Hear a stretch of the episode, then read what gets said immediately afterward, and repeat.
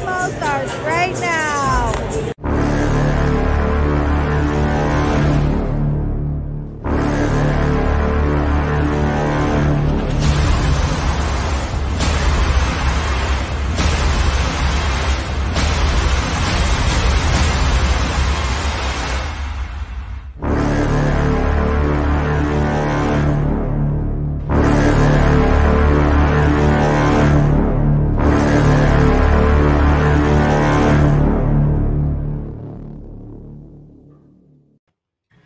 Hello and welcome to Bear Football here on the Barroom Network. John Buffone alongside Aldo Gandia and Tyler Ellis. The Bears fall 17 to 9. They got that touchdown at the end to probably mess up a bunch of betting spreads for a bunch of different people, but the, nevertheless, the Bears fall 17 to 9 And what can only be seen as a really odd kind of game. Uh, listen, I don't know if it was maybe it's the Christmas spirit, or maybe it's that we just know we knew that what the destiny of this team was going to be uh, I guess a year ago, but something about the peak undisciplined, chippy, aggressive Bears was a little more fun to watch tonight. I'm not saying it was a pleasure to watch, but it was a little different than the staleness we had been getting for the last 14 weeks. So they, there was an aggressiveness on defense. There was a you know the wide-eyed first experience and some of the people in the secondary. Akiem Hicks and Robert Quinn were firing on all, all cylinders offense was a mess. Let's we, we can call that for what it was. But but the the defense came to play, and you know what? We kind of uh, we kind of assumed that that was going to be the kind of result. We but they held tough. Bad overall performance for the offense. But uh, what are your key takeaways, Aldo? We'll start with you. Well, before I get you know really in depth into a lot of things I'd like to talk about tonight, I just want to start my little open here by praising Akiem Hicks this guy is just such a delight. I am really going to miss him so much when he moves on from the Chicago Bears. He probably is playing his last couple of games. Maybe this is his last game. Who knows? And if he did, I mean, what a fabulous way to go out. His performance was outstanding. It was, I think, him and Quinn was why the defensive backfield played so well because they're constant pressure. If you can have outside pressure match with inside pressure, you're doing something special. And Akiem was doing it. He set that nasty tone throughout the game. He he played with a mean streak and he, he was effective. He made impact plays. And we're gonna miss him so, so much. And I just want to salute that guy. I know we'll be talking about him more in the weeks to come as you know his situation gets resolved for next season. But I, I just want to start the show by saying I, I just really admire that guy. He's one of my all-time favorite Chicago Bears players. Tyler, what did you? What are your key takeaways from just immediate reaction? Immediate reaction. Um, defense can play good when they want to. I guess. Um, that, that, that's what I got. I mean, we had. I was actually very impressed with our secondary. I was I was really impressed. Um, from what we've seen all season long, to um well, first of all, congratulations to Aldo Gandia for beating me in the playoffs at the Barroom Network. Because Justin Jefferson and Dalvin Cook couldn't do a dang thing. Thank you, Akiem and Roquan. and so there you go. Um, but the, the, key takeaway is that like I I I was Akiem Hicks looked like a man possessed. He finished every tackle to the ground, getting mm-hmm. off blocks. I saw him outworking um um um um Eddie Goldman, just like he he just looked like he was putting on audition tape, guys. And mm-hmm. um, I, I actually hope that we do get to keep him with. If he wants to give us a discount or whatever, it would be dope. He might go to some championship team, so to speak, for one year deals. But um, mm-hmm. just quick takeaways: offense needs work. It's nothing that we don't already know, John. Offense needs work. Justin Fields needs work. Justin Fields, I can't wait to hear about Justin Fields' offseason program. Um, his offseason program, he's gonna come back with so much more muscle mass and awareness. I'm just, I'm, I'm I was I'm already was looking forward to next year, but it's like the fact that we can't score when we want to says a lot. Mm-hmm. Yep, Justin Fields 26 of 39 for 285 yards and that gratuitous touchdown and as the uh, clock hit triple zeros there. But guys, the the red zone offense was atrocious. And so uh, what do you what do you chalk that up to? Do you chalk it up to play calling because there was I believe there was a fourth down play where was it the third or fourth down play where Darnell Mooney was the guy in the backfield and you probably really wanted David Montgomery back there. Uh, what do you chalk up the ineptitude of the red zone offense to? Because it's it's almost laughable to say, well, if they were playing on an 80 yard field, the Bears would be pretty good, but they, they, they could not put it in uh, once they got into the red zone. What do you attribute that to? I, you know, I think it's a multitude of reasons. So if you, you're asking me to list them, I, I might consider putting Justin Fields at the top of the list. He's just making a lot of rookie errors. And then when you combine that with uh, an offensive line that is unreliable, and you combine that with a scheme where you're not using your playmakers effectively, um, and um, you know, I, I think it's all all those reasons, and, and I'm sure many more. So, um, this is something that I'm really, really hopeful that as Justin Fields progresses, he's going to become much better at. Remember in training camp, we were told in that preseason training camp game uh, at, at Halas Hall, that scrimmage, Justin Fields had like three out of four plays in the red zone where he scored touchdowns. Everybody was marveling at it and so forth. Practice counts for something. And so he just now has to translate it to the NFL game. And, I, and I'm confident he will. Absolutely. I mean, we saw Justin just scrambling around, just like taking sacks and everything. It, it, just it just looks weird. It gets weird in the red zone. But we said, what can we account to it? It's the same thing that we why we got the slow starts. It's the same reason why we can't score. It's mm-hmm. it's the same thing. It's it's that's why it's the writing's on the wall. I mean, it's just it's, it's really all together. We can't score in the first half. We can't score in the red zone. I mean, Justin Fields came out four for four with four first downs on that one particular drive. And um, give my man credit. He had a nice shake and bake. Justin Fields created five first downs by himself, like throwing the ball and a penalty on that drive, and we still couldn't like just throw a touchdown pass. And so it's just all the all these exciting things while I'm looking forward to next year and getting some good receivers, John. Yeah, and holistically looking at this, I, I know that we talked about this at halftime, but uh, we're not. We said we haven't been hearing the same thing about Trevor Lawrence being so bad or Zach Wilson being so bad. And, and the first argument I always hear to that is, well, the Jets and the Jaguars are much worse teams than the Bears. Well, okay, let's just assume that's true, despite the fact the Bears only have two more wins than the Jags and one more win than the Jets, and the Bears are currently 15th out of 16th in the NFC. Let's just assume that the Bears are head and shoulders better than those two teams. What does it say about coaching then if you're head and shoulders team that is much better only has one or two more wins than the worst teams in football. That shows that you have a complete inept coaching staff that can't get anything out of an offense, that can't get anything out of their developmental quarterback, that can't get, progress their players. So even if it's true that the Jets and Jaguars are that much worse than the Bears, that shows the incompetence of the coaching staff in Chicago if they're the much more talented team. So I think that there there's a lot that needs to be going through. And you know, Louis Riddick finally, it sounded like Louis Riddick was putting out his resume for the GM job on Monday Night Football, talking about how they really needed to shake up the organization. And he mm-hmm. ran he ran down the list. He talked about Matt Nagy and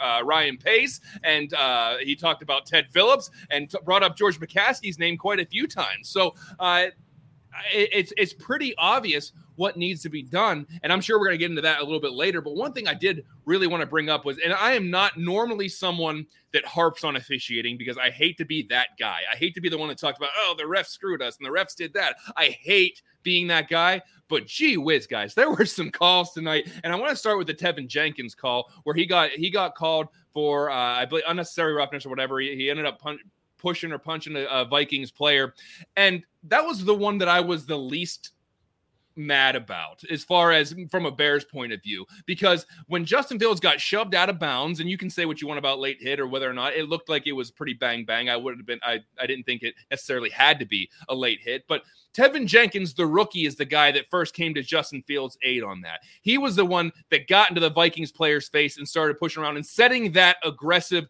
tone. And let's not forget that he and, and Louis Riddick said, well, you can go in there and get in someone's face and then walk away without drawing a penalty. That's what he was trying to do mm-hmm. until he got punched in the face and then he retaliated by punching the other guy in the face. He tried to do the right thing, stand up to his for his quarterback.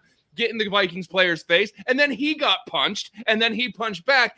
At the very minimum, that should have been offsetting penalties, despite the fact that Jenkins was the one that got punched first. So that was the one I was probably the most irritated about from a flag point, uh, from the, the referee's point of view, and the most okay with from the Bears' point of view, because you, you see Jenkins standing up for his quarterback. What what was your take on that, Aldo? Well, I got I, I I totally agree with you on that. And I got to show you a little bit of video that I put up on uh, uh, my Twitter account. I noticed after the players were separated, meaning uh, Tevin Jenkins and the Vikings player, Germain Ifedi goes over to Tevin Jenkins this. and shoves him and and pushes him and tells him to get back. It seems like. Hey, dude, I was just protecting my quarterback. Why are you messing with me like that? And I, I. I wish I wish Ifedi would show some of that aggression on the line. Tell me about it. Tell me about it. You ain't kidding.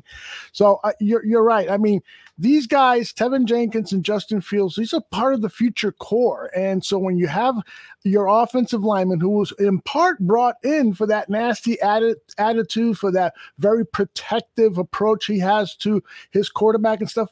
When when he's out there doing that, you're going to be a little bit more forgiving. Yes, he hasn't played well, and and he's had some issues with penalties and so forth. But I was exchanging uh, messages with uh, uh, Matthew Forchisi during the game, and he he, he told me, you know, definitely um, in, that um, um, our our tackle Jenkins needs to play better to earn those that respect. But he he still you can't you can't blame him for sticking up for his guy. So he he did a very commendable commendable job. I'm with you, John, big time. Yeah, um, Fetty need to chill out. Like I'm surprised Jenkins didn't even let that slide because first of all, first of all, the dude's got back from injury. Punk, why would you even hit him that hard? First of all, especially like we've seen you mess up plenty of times all dang almost almost all dang season. This dude is on his his first freaking start of his freaking career. Like, bro, chill out. And he was protecting his quarterback. Like, I mean, Justin Fields been abused all season long. Like, come on, like, I'm that that that little video has pissed me off. Like, yo, why would you do that to that young guy? I'm, I'm excited for Jenkins. He played his technique was better than last week, Mhm. and so and so I, that's what I saw. And so the young man is learning. I'm just glad that our our our top pick is freaking on the damn on the on the field. Yeah, and, and like I tweeted as soon as I saw that, give me angry Tevin Jenkins for the next 10 years. I'll take that. I'll take that tone setter for the next 10 years. If he's going to anchor your uh, offensive line, give me that mean junkyard dog attitude that says, you push my quarterback, I'm going to get in your face. Much something that the Bears offensive line has been lacking for quite some time. Now, I, I, as far there's a there's a lot of other calls we can talk about, but honestly, if you're only going to score three points in the game, you, you want to know how much time, how much it actually affected the game. Uh, I, I will say that there were some calls that elongated some of the Vikings drives that in in a which turned out to be a one score game, which whatever they scored a touchdown with one second left. But there were a couple of those uh, penalties that continued the vikings drive on there. Uh, they are momentum killers. They do kind of take the wind out of your sails a little bit but overall you got to score more points and uh, if there was ever a time to and although i believe you tweeted this out today the more that the these these COVID protocols come in, or the more the you know the coaches are being held out, the more it seems like Matt Nagy's going to be held to the end of the season, just because they might need people to to stand on the sidelines. Mm-hmm. Uh, it, it's my thought process now that if they don't, if they if they don't fire Matt Nagy tomorrow, it's not going to happen. It, it, won't. I mean, I, I said it's not going to happen until the end of the season. It won't happen until whatever January 10th or whatever it is, uh, because one this was one to go out on. If you're going to go out on one, go out on this one where you were completely undisciplined. You were getting you're getting penalized like crazy. You're chirping in the referee's ear every five seconds about something. This is the one that you're probably going to you want to go out on. Uh, but if they don't, I don't think they're going to fire him the day after Christmas. I don't think they're going to fire him on New Year's Day. Uh, and uh, quite frankly, if at that point you're at the end of the season anyway, then the, the, it's the next week is the last week ever. So are you? I, I I like that they could potentially start interviewing people two weeks before the season's over. I think they should do that. I think I, that's what I've been pushing for for a long time. But if they don't do it tomorrow, I don't I don't see it happening. Did either one of you see Matt Nagy getting released before the end of the season? Uh, the one thing that I heard, they said if a if a coach is made aware that he will not be returning next year, then we also get to interview for the playoffs. And so, nice way of saying fired. and so, like, if, if, maybe I don't know, I, I John, I don't know, I don't know, but it's like, but the fact of the matter is, I hope ownership is is not blind because, like you said when you brought up Jacksonville, guess what? Jacksonville got a taste of it, and they're not going to wait around. They mm-hmm. one and done, one and done. The most famous, one of the most famous college football coaches of in the game, um, couldn't get it done with the top pick, and he's gone. So hopefully, we follow suit. And there's reports that say that Jacksonville's already really honed in on trying to get Byron Leftwich to go and be their head coach. Mm-hmm. And and by and, and now they they can't you know technically go do that. It's not the it's not the final two weeks of the season yet, but there's where you know sometimes when there's smoke, there's fire. And Byron Leftwich Leftwich played quarterback for the Jacksonville Jaguars, so it would make sense. But they're going to be able to talk to him two weeks before the season's uh, season's up. If the Bears still have Matt Nagy, they're not going to be able to. I'm not saying that they have to go out and get Byron Leftwich. I'm just saying those are the kind of opportunities they're going to miss out on if they don't do that. Just to let a guy finish out the season. If you already know what you're going to do, if you already know Ryan Pace and Matt Nagy aren't going to be there, then you got to start the process. It's got to start somewhere. And why not start it sooner rather than later? You don't have to have your new head coach signed in at the end of the season. You don't have to have him by, you know, January 15th or whatever, but you do have to at least get the process started and you got to show the fans that okay, enough is enough. This is this this isn't working. Clearly, this is not the guy who's going to take us to the Super Bowl. It's not the GM that's going to construct a Super Bowl roster. Now is the time we're turning the page. The chapter starts now. Uh, but like I said, if they don't do it tomorrow, which because I, I, honestly thought that they were going to, for the first time ever, fire a coach sometime in within the season. If they don't do it tomorrow, I'm changing my opinion on that because he's going to finish out the season. Although I assume you're sticking with that he's going to be here till January 9th or whatever. Yeah, you know, I thought there was a really good chance he would be let go, but now with this uh, new surge in the pandemic and all of the COVID cases that are being reported, the NHL just suspended their season today. So uh, you know how may you know sometimes these sports leagues get information from government officials a lot sooner than uh, the rest of the public and so perhaps they know something that it's going to get much worse so they're trying to to get ahead of it. Um, you know, fortunately, most football games are held outside, so I just don't see that disruption of bringing, firing the coach and bringing, you know, figuring out what this new staff is going to look like, and potentially having some of them get sick and so forth. I, you know, three more games, it's not going to be that big of a deal in the long run. If you know. Uh, it, it, there's only one other team looking for a head coach right now, so so that's the good thing. You know, there's a lot more than one good candidate. Guys, we lost 10 football games. We lost 10 freaking football games. Like, at the end of the day, like, yo, this other team's going to the playoffs. this, this other team with double digit wins. And in fact, the fact that it's just we, we beat the Lions, but without that, John, what was our last win before that? Was that week five, week four? It was so, uh, like, the, the Vegas game, I think. Yeah. Yeah, yeah. And so it's just like COVID, and I, I get it, I, I, get it, but it's just like this. This is this isn't Matt Nagy's first year. this, this, isn't his, this isn't his first year. Um, the offense. The, the one thing about tonight, which is why I don't have to be upset because everybody got to see tonight. The offense looked non-efficient, non-efficient. That I couldn't defend. What lawyer could defend that in any aspect? Fourth down conversions um, from from from, from fourth down conversions to um, just c- communication. I mean, from any aspect of it, when you talk about footwork and progression, I mean, it's really it's the writing's on the wall, guys. I mean, one thing that I did want to one thing that I quickly did want to brag on is just going back to my to my guy Graham in the secondary. I mean, mm-hmm. really shout out to my man for really putting on some awesome tape I mean, Bears can be like, yo, he's their starter for next year. That'd be awesome. But add him to the pod, let him get some good reps in. But that was really, really cool to see. I mean, because we didn't have our Eddie Jackson flying in the backfield doing a whole bunch of things this offseason long. And so it was really cool to see um the secondary put together some things.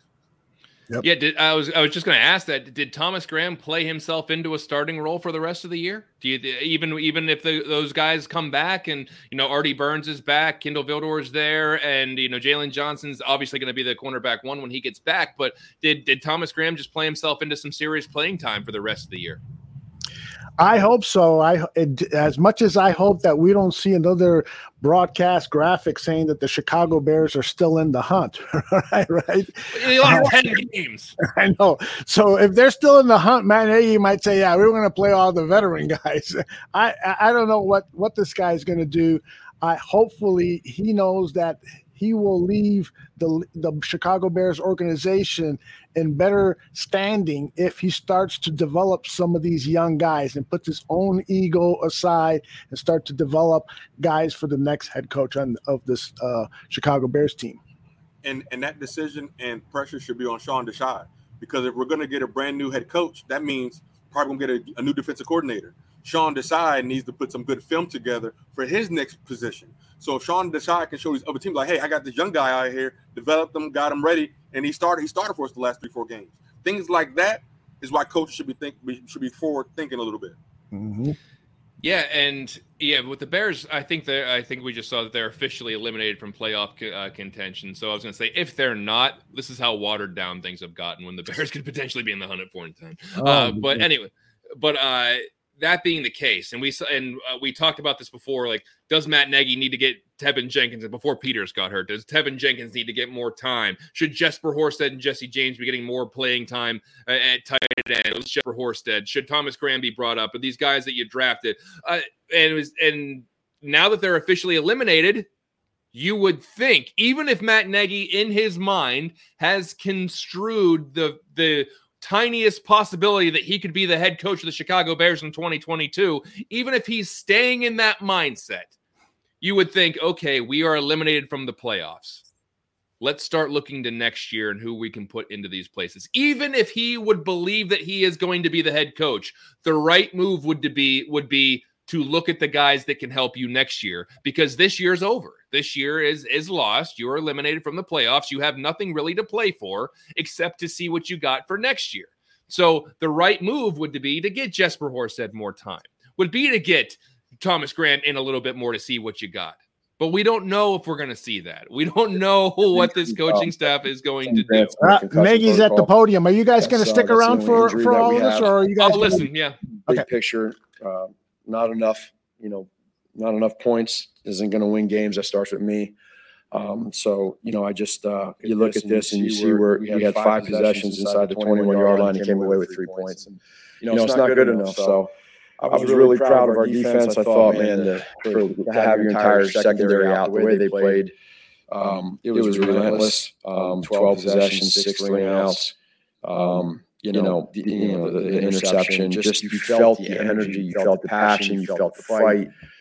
You know, and and I don't know how you as a head coach can't just absolutely love that. And you know what I mean? That those guys to go out there and do that was impressive, and so I, I appreciate that um, the way they the way they came in and fought um, under the circumstances. Um, offensively, you know, moving the football, um, but just not not not being good in the red zone. For different reasons. And that's, uh, you know, whether it's penalties, whether it's, um, you know, any of it. Well, you know, again, we have to understand that you have to score in the red zone. Field goals do you no good. Missed field goals do you no good. You need touchdowns. Um, so that that's what this came down to. Uh, nine total penalties, uh, five personal fouls, uh, one including myself. So um, that it was an emotional game, um, and I think that it sucks losing. Um, but when I'm, you know, talking to the guys and just knowing for for me to understand where they're at and to see their fight, I appreciate that. Um, so I think with that, I'll go ahead and uh, open up the questions. What was your conversation with Terrence Miles about, and what was it about that situation that pushed you over the edge to get the flag? Yeah, I just again, I saw I saw what I saw what happened, and uh, you know, our guys are fighting their asses off to get off the field and I saw what happened. So I just I explained my opinion on it, and um, you know I don't regret it.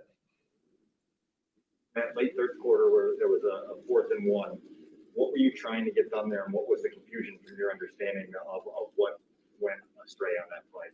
When I challenged it, when I tried to challenge it. No, the fourth and one, it looked like it was maybe going to be a bootleg for, for Justin, and Darnell was in the backfield. Yeah, yeah. No, that's just the that's a it's a play design we've had in all year long, and I you know I got to see it on tape. It was on the opposite sideline, but um, they obviously covered it, Um, so it's just uh, they, they give credit to the defense. Coach, did you have any conversation with Tevin on Sunday? I did, yeah, yeah. I just what happens is is you know when those those personal fouls are are going on, you can feel the emotion and and the guys are fighting and you know these guys are going to protect one another. They're going to fight and um, there's there's you got to be smart. And I think after like after that one, I went around and talked to all the guys and just said, okay, it's it's time to reel it back in, right? All of us, myself included. It's time to reel it back in. So uh, I love the fight. I love I love their energy. Um, you know, so those guys though, when you talk to them and you explain to them, you know, you understand that okay, this is what's going on, and every action has a reaction. Um, just be smart because it what it does is it it puts us in in tough situations by losing yards, and again, myself included with with what with what I did. So um, we had to reel it back in. But this is an emotional game, and it'd be one thing if the te- team came out and just said, you know what, we're we're four and you know we got we, we got a four we got four wins on the year. We're four and nine, and you know we're just uh, we're at a point where we're just going to check out, and our guys don't do that, and that that's why that's why you get emotional. That's why you care is because they put a lot of time and energy to come out here and play, and I just like that about them. Do you think your own um, unsportsmanlike conduct that you just mentioned, do you think that affected your players' behavior in any way and maybe incited more of that in them? And is that emotion, can it be unhelpful in certain ways in the game? you? No, no, our guys know. We we they know I'm a fiery, emotional guy. I wear my emotions on my sleeve, and um, but there's also you got to be smart with when you do things. Um, and there comes a point too when you're you know again when you're in that situation and your guys are fighting like heck to get off the field. Um, those guys, that our our players are grown grown men. They understand um, how to get a penalty or not get a penalty, and, and they're they're playing hard. And sometimes the lack of protection that Justin has received on some of those hits throughout the season. Do you understand why one of your players would want Yeah. to go back right away? And then do you have any problem with maybe some of the other players that then went after Tevin for doing that? Well, they're they're they're trying to. There's a again. There's a balance. It's it's there's emotion. So you got to understand. Okay, yeah, you want to protect your quarterback, right? But you how how do you protect them? That's what I talked to Tevin about when he came to the sideline. And then there's the other guys back there just saying, okay, now it's okay. It's the it's the part with the team, the penalty, and and and how that goes. So we we all have to um, make sure that we're understanding what can happen, the the consequences to getting a penalty. Um, and and so that's a that's something that all these guys again it's it's raw emotion when you're down there you got to be smart. I understand that. But um they're fighting. And so i thought some of that said you know for our defense to be able to still give us a chance and, and stop them on offense and, and give us positions to get down there and get touchdowns we just didn't do it on offense. Usually you gotta, you gotta pick Jefferson or Cook, hmm kind of tough to stop them both. yeah How in the world did you pull that off? I know, I know. A lot of credit to Sean Desai, that defensive coaching staff, and the players. Those young kids that came out there coming into this game, you could feel it from the beginning. They weren't they weren't overwhelmed by by anything. And just like you said, Brad, you know, Dal- Dalvin Cook and Justin Jefferson are two of the better players at their position in this league right now. And Kirk Cousins, I have a ton of respect for, and I- I think he's a hell of a quarterback. Um, and so for our defense to come out and get the amount of three and outs that we got, man, that's impressive. And that that's what probably is what's frustrating is that you come into this game and you know you're depleted in the secondary and you figure, okay, yeah, that you know, we'll see what happens with them trying to throw the ball on you and do different things. And then we can go and score points on offense. And but if you were to ask at the beginning of the game if that's going to happen and you're, you're going to have a great chance to win, I would say yeah. But when you don't score in the red zone, and you we we had turnovers and um, you know penalties, that hurts you. That hurts you to win. And so that's the part of complementary football. When you're a good football team, you play complementary football. You don't get penalties. You don't turn the ball over. You get turnovers. Mm-hmm. Right? Situationally, you're good, and then and then you score in the red zone. In the last 24, 48 hours, do you have an expectation that you might have some guys test back in? Be, be available tonight? Was close? No, not necessarily. I mean, again, they, there's there's the different rules that they have and the different numbers they have, and you can test in and get back and all this. There's a lot going on there, so I just kind of sat back and listened to Andre and Ryan uh, informing me on that. Justin lost another fumble tonight on the scramble. As you try to continue to coach him down the stretch what, what is your message there? I think it's five lost now on the, on the season. Yeah, um, kid get, did a good job of trying to make contact and get the ball out. Justin, he, he understands ball security. He's smart with that, and and he's going to continue to learn. Uh, he is a weapon at times with being able to use him in the zone run game, which that play was. Uh, there, he he was reading the end and he pulled it. Then those guys are going to come for the football, and so we just got to be smart. He's the first guy that knows that he knew it when he's coming off the sideline, um, and and so he, you know, again, um, there's going to be highs and lows throughout it, but that's a part of that. And you just have to balance how much you do that. A couple instances as well where, where he held the football mm-hmm. for big a big loss when it maybe should have come out. But where are you in terms of getting him to speed up that clock? Probably, probably the same thing as as I'd say to you know any rookie quarterback is that's that's probably one that he's going to look at and say you know darn I should have um, just at worst case throw the ball away and you know, you you can't go into a game like this with this defense they have on third down, and you cannot be in third and seven plus. And we were in third and seven more more than you know, third and seven plus a lot, and it's hard. So um, when if that's the case, you, you got to be better there. We do, and um, and stay away from that. And then when you get down there in the red zone, you got to score. Man, this is a this is a repeat conversation we're having about the defense playing well enough for you guys to win mm-hmm. the last three years to have to be an offensive minded coach and have that asset of the great defense here. What yeah. self evaluation for having the yeah no I mean it's it's you're when you get to a point of you know where you're at right now you want to be able to you know you want to be able to to score more points and uh, again it's uh it's complementary football and we're not doing right doing that right now and and uh, like you said the last couple years it's been um, different reasons that we um, you know grow and get better and and try to grow and get better and it starts with me and it ends with me you know? So i, I accept complete responsibility for that and i think that's important to to understand um, and and i uh, you know you learn a lot through this process. Did you call plays tonight i did yeah how do you keep Justin motivated in games like this, and what kind of things are you looking for as positive signs of his uh, his progression? Well, number one, Justin always stays positive. As as hard as it can be sometimes to to want to stay positive in these moments, I think he is learning through these times that him personally, uh, the plays where he can get better, but the plays he does well too. Uh, it, this is going to be something for him, not just right now. Like it feels, you know, he's out. He's had these games he's starting and playing, but this is going to be something that's going to continue with him next year and the year after. And then when he gets to that third and fourth year, that's when you're going to really start. It's going to be like, okay, this game's super slow, but it takes a little bit of time. So um, he understands that. He knows that. And, and every rookie in this sport wants it to happen overnight, and it takes time. So Justin's built the right way, and um, you know he he's going to be he's going to be really really good. Thank you. Good. All right. Quinn will be in here next, and Thomas Graham is so some quick takeaways from from that. Just a couple things. One, he looks like he's he was really emotional. Uh, I I don't know whether that was just the cold weather turning his face red or his, eyes looked like he'd he he would have rather been anywhere in the world other than that. Um, and, and two, that's the, that's the most upfront I've ever heard him be about who was calling plays. Uh, and so, what does that mean? Were you calling plays? Yeah, I called plays no hesitation whatsoever. No, like it's a collaborative effort where you know flip comes to me and it runs through me, and then we talk about this, and everyone kind of works together on the play call. He just he out and out said I was calling plays. So I don't know what that means, if anything. uh, that he was just he was really quick to jump on that grenade and say I called that pitiful game. Um, like I said before, guys, if it doesn't happen tomorrow, I don't think it's going to happen at all, uh, at least until the end of the season.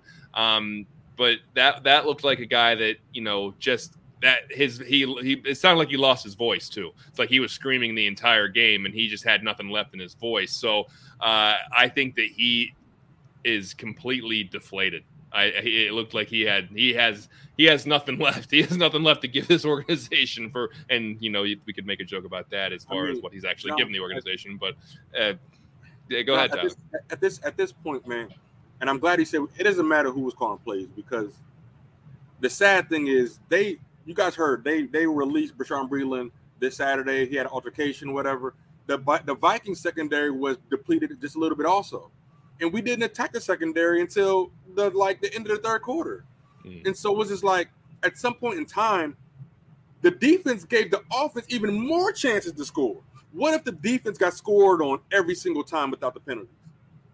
Like the defense should have been off the field maybe five to 10 minutes prior, but the defense gave the offense at least, I want to say, five extra offensive possessions. You would have think you've been warmed up to actually go attack the field, attack, attack the soft spot or something. Or come up, come up, come up with something. And so I'm not, I'm not mad because it is what it is. I'm not expecting him to turn to a genius overnight. But when we talk about trying to win a football game, you're frustrated. But like, what was the game plan? What what like what was the game plan? What was the game plan when David Montgomery was going to get stuffed on every single draw play? There had to be like, what what what, what are we gonna what are we gonna go to? And so for um he that was the most real I heard him be. And um, I kind of wish he would have gave um Jenkins a little bit more credit. Like, yo, but um, just in terms of protecting the quarterback, because the damn referees weren't even protecting Justin Fields throughout the course mm-hmm. of the season. Um, but um, I mean, it is what it is, man. I mean, it's over. it's, it's, it's over. oh no, I think you're muted. 2021, we still not getting the hang of this. yeah, I mean, I, I agree. It's uh, everything is messed up, including my audio. Um, it uh, it is what it is, as Tyler said, and I just you know, I feel for the guy. I really do. It is unfortunate that he's failed. This is probably has been his dream for the last 20 years is to be head coach of the Chicago Bears or an NFL team, and the, the dream is blown up on him. But he clearly is incompetent. You know, for the first time that I that I ever saw, you know, Chicago sports writers and national broadcasters were saying, you know, things about Nagy that were very uncomplimentary. Some even saying, you know, fire this guy and so um, it, it, it's it's a sad ending to what started off in 2018 as a, you know a very promising start to a head coaching career. But there is no doubt at all that he is coaching his last few games and maybe even coached his last game. Yeah, uh, and I think you saw that tonight. Is that just from his body? It just is for his his body language and the, the fact that this team there was a bad offensive performance. It was undisciplined across the board. Nine penalties for almost 100 yards, like 91 yards there. Now a lot of those were questionable. I I, I admit that, but mm-hmm. uh, it was just a team that looked like it was off the rails and they were having fun doing it and they were getting chippy and aggressive. And like i said it was actually a little more it was a little more fun to watch uh, just because there was that edge to it. And all props to the defense. But if we're being honest how much does matt nagy really have to do with the defense? Not much. So the the things that he has control over the things that are struggling the most. So uh, yeah if, if, this wasn't his last game he's at least going to enjoy his last month in chicago. Well maybe he won't enjoy it but he's gonna uh, he, he'll have at least one more month in chicago I don't expect a coach to quit on his on his team, but it's like you you called the plays. Thank you for being honest. You gave it your all, and we got three points. I'm not that, that, that are we going to cut the last touchdown, John? I don't want to really cut the last. Touchdown. We scored three points when it mattered. We scored three points. No. We could have won. We could have easily won that game, guys. Like guys, yeah. the deep what what what what Akiem Hicks was doing. I mean, it was only two scores. We had a chance. Like the momentum was up for grabs in the middle of the third quarter. We were getting the stops, the block punt. Like we, yo, it was there for the take. I'm like, oh, we're gonna freaking win this game, but but we but we couldn't do it. And so, but what does that? But what does that mean? Nat, hey, does Matt go to Ryan say, Ryan, I can't do nothing. I can't do it. I can't do it. I don't expect him to do that, but it's like, and that's probably is he emotional because he's like, damn, I did everything I could do. But how many more wide receiver screens? How many more wide receiver screens and not corner and slant, not corners and the slants? I mean, just something. When they do the replays, I'm looking at the guys get open. I'm not even seeing guys get open. Yep. Well, well, although I believe it's time for me to jump off. Uh, so, uh, I, have yeah, I, have said all I have to say, and, and quite frankly, I mean, there's there's only so much you can say about the about this team anymore, at least from my point of view. You guys are going to keep the keep the show going, but uh, I, am going to jump off just because it is midnight here on the East Coast, and I have to be up in like four hours. So, uh, just to, uh, my parting shot will be enjoy what you can, Bears fans. We're gonna have a lot of good Bears programming coming on. Uh, Buffon 55 on Wednesday, breaking down the Bears' next opponent. Uh, the I almost I forgot almost said Chicago Bears, but they're playing. sometimes it is Chicago Bears. Feels like we are playing against Chicago Bears. Uh, Seattle Seahawks.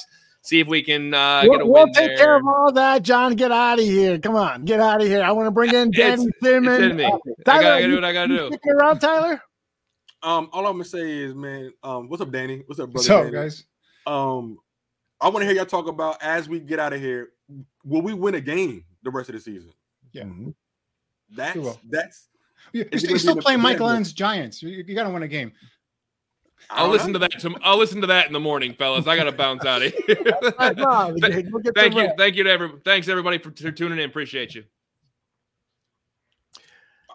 Tyler, you wanted to debate uh, Danny on something? I think we're gonna agree. I think we're gonna go. I don't think Dan, Danny. Real, quick, what were your thoughts about tonight, brother? Oh, um, guys, honestly, uh, um, I'm embarrassed. I mean, th- th- we're on national television, and this is what what they're gonna gonna produce. Uh, I mean, de- hats off to the defense.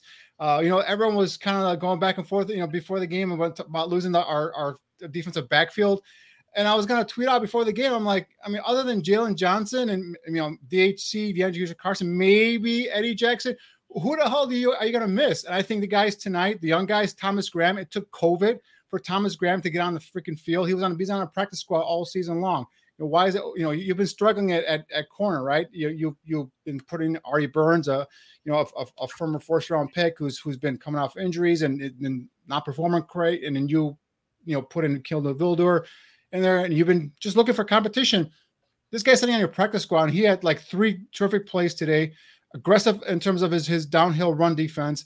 Teez Tabor, a former a former second round pick of the Lions, a, a highly t- touted cornerback converted to safety, coming downhill, aggressive, wrapping up, tackling. I hadn't seen those safeties come down, bear safeties come down and tackle that hard with that that much aggression all season long. I'm like, you got to try, you, you got to challenge these guys in terms of bringing these guys, you know, even if they're on the practice squad, give them some play, give these guys something to, to think about, the starters that is. And, and I think those guys, hats off to the defense. Uh, Akiem Hicks was a man out there. Uh, the guy was dominating, uh, you know, you know, offensive lineman at, at the line of scrimmage. This is why I think Akiem Hicks is a key if you're going to keep this, you know, keep this core of this defense here next season. And I know his last year was contract. I know he's up there in age, uh, but man, I, just when that guy's healthy and he and he's going full cylinder, he's just eating up blockers. Even if he's not, you know, pressuring the quarterback. I think he got two sacks today. He's just up there eating blockers, and he just he's you know drawing all this attention. And I think, you know, again, I think he's a guy that if you could resign him, I, I would love to bring him back. Again, we got to see what the core of his defense is going to look you know, going into next season. But I'm just embarrassed offensively. That you know, four or five possessions into the red zone, and you come out with with with, uh, with just three points. Uh, that, that is embarrassing. I mean, uh, th- that one fourth and, and one where they look all you know flustered, confused, and you know Matt Nagy was calling plays right because the offense was the, timing was off in terms of the plays coming in Justin Fields twice or three times. I saw Justin Fields doing this motion in the huddle, saying, "Give me that play again." Okay, because Matt Matt Nagy is, is, is a spaz back there. He just kind of throws you know the, the words in, and, and he's gonna have to kind of re-listen, rehash that that play call into his head again. Um, that, that, that was a that was just an embarrassing display of, of offense in terms of dude, you're fourth and one. This is a critical moment in, into this this game here. Call timeout, Matt Nagy. Call timeout. Regroup. You know, Dave Montgomery had to leave the game because of a, a, a helmet mal- malfunction, according to the, what the TV broadcaster said. And all of a sudden, you know, Justin Fields turns around. Don't know he's supposed to be in the backfield. He's running out of a, a pattern. It was just a, the whole play was a disaster. I know people were saying, "Oh, he should just thrown up in the backfield." I think Cole Kmet or might have been Jimmy Graham in the end of the and end zone. It was open there, one on one with a, with with defender, but it was like the guy's running for his life, trying to find someone to get a uh, you know it's a, a, one yard. Didn't see him in the back of the end zone. Even that play would have would have been possibly an incompletion. I mean, Jimmy Graham got hit in the hands in the in, in the end zone. He dropped that ball as well. So just a total embarrassment on on, on offense. I think this is if this wasn't Matt Nagy's you know last game um, which I, I, don't I don't think it is, but uh, I'm gonna go with my, my guy Aldo here. I know he's he's he's rooting for, but Aldo he gave you that passion today. He gave you that fire. He gave you that passion. You've been calling for it. He put it on display today.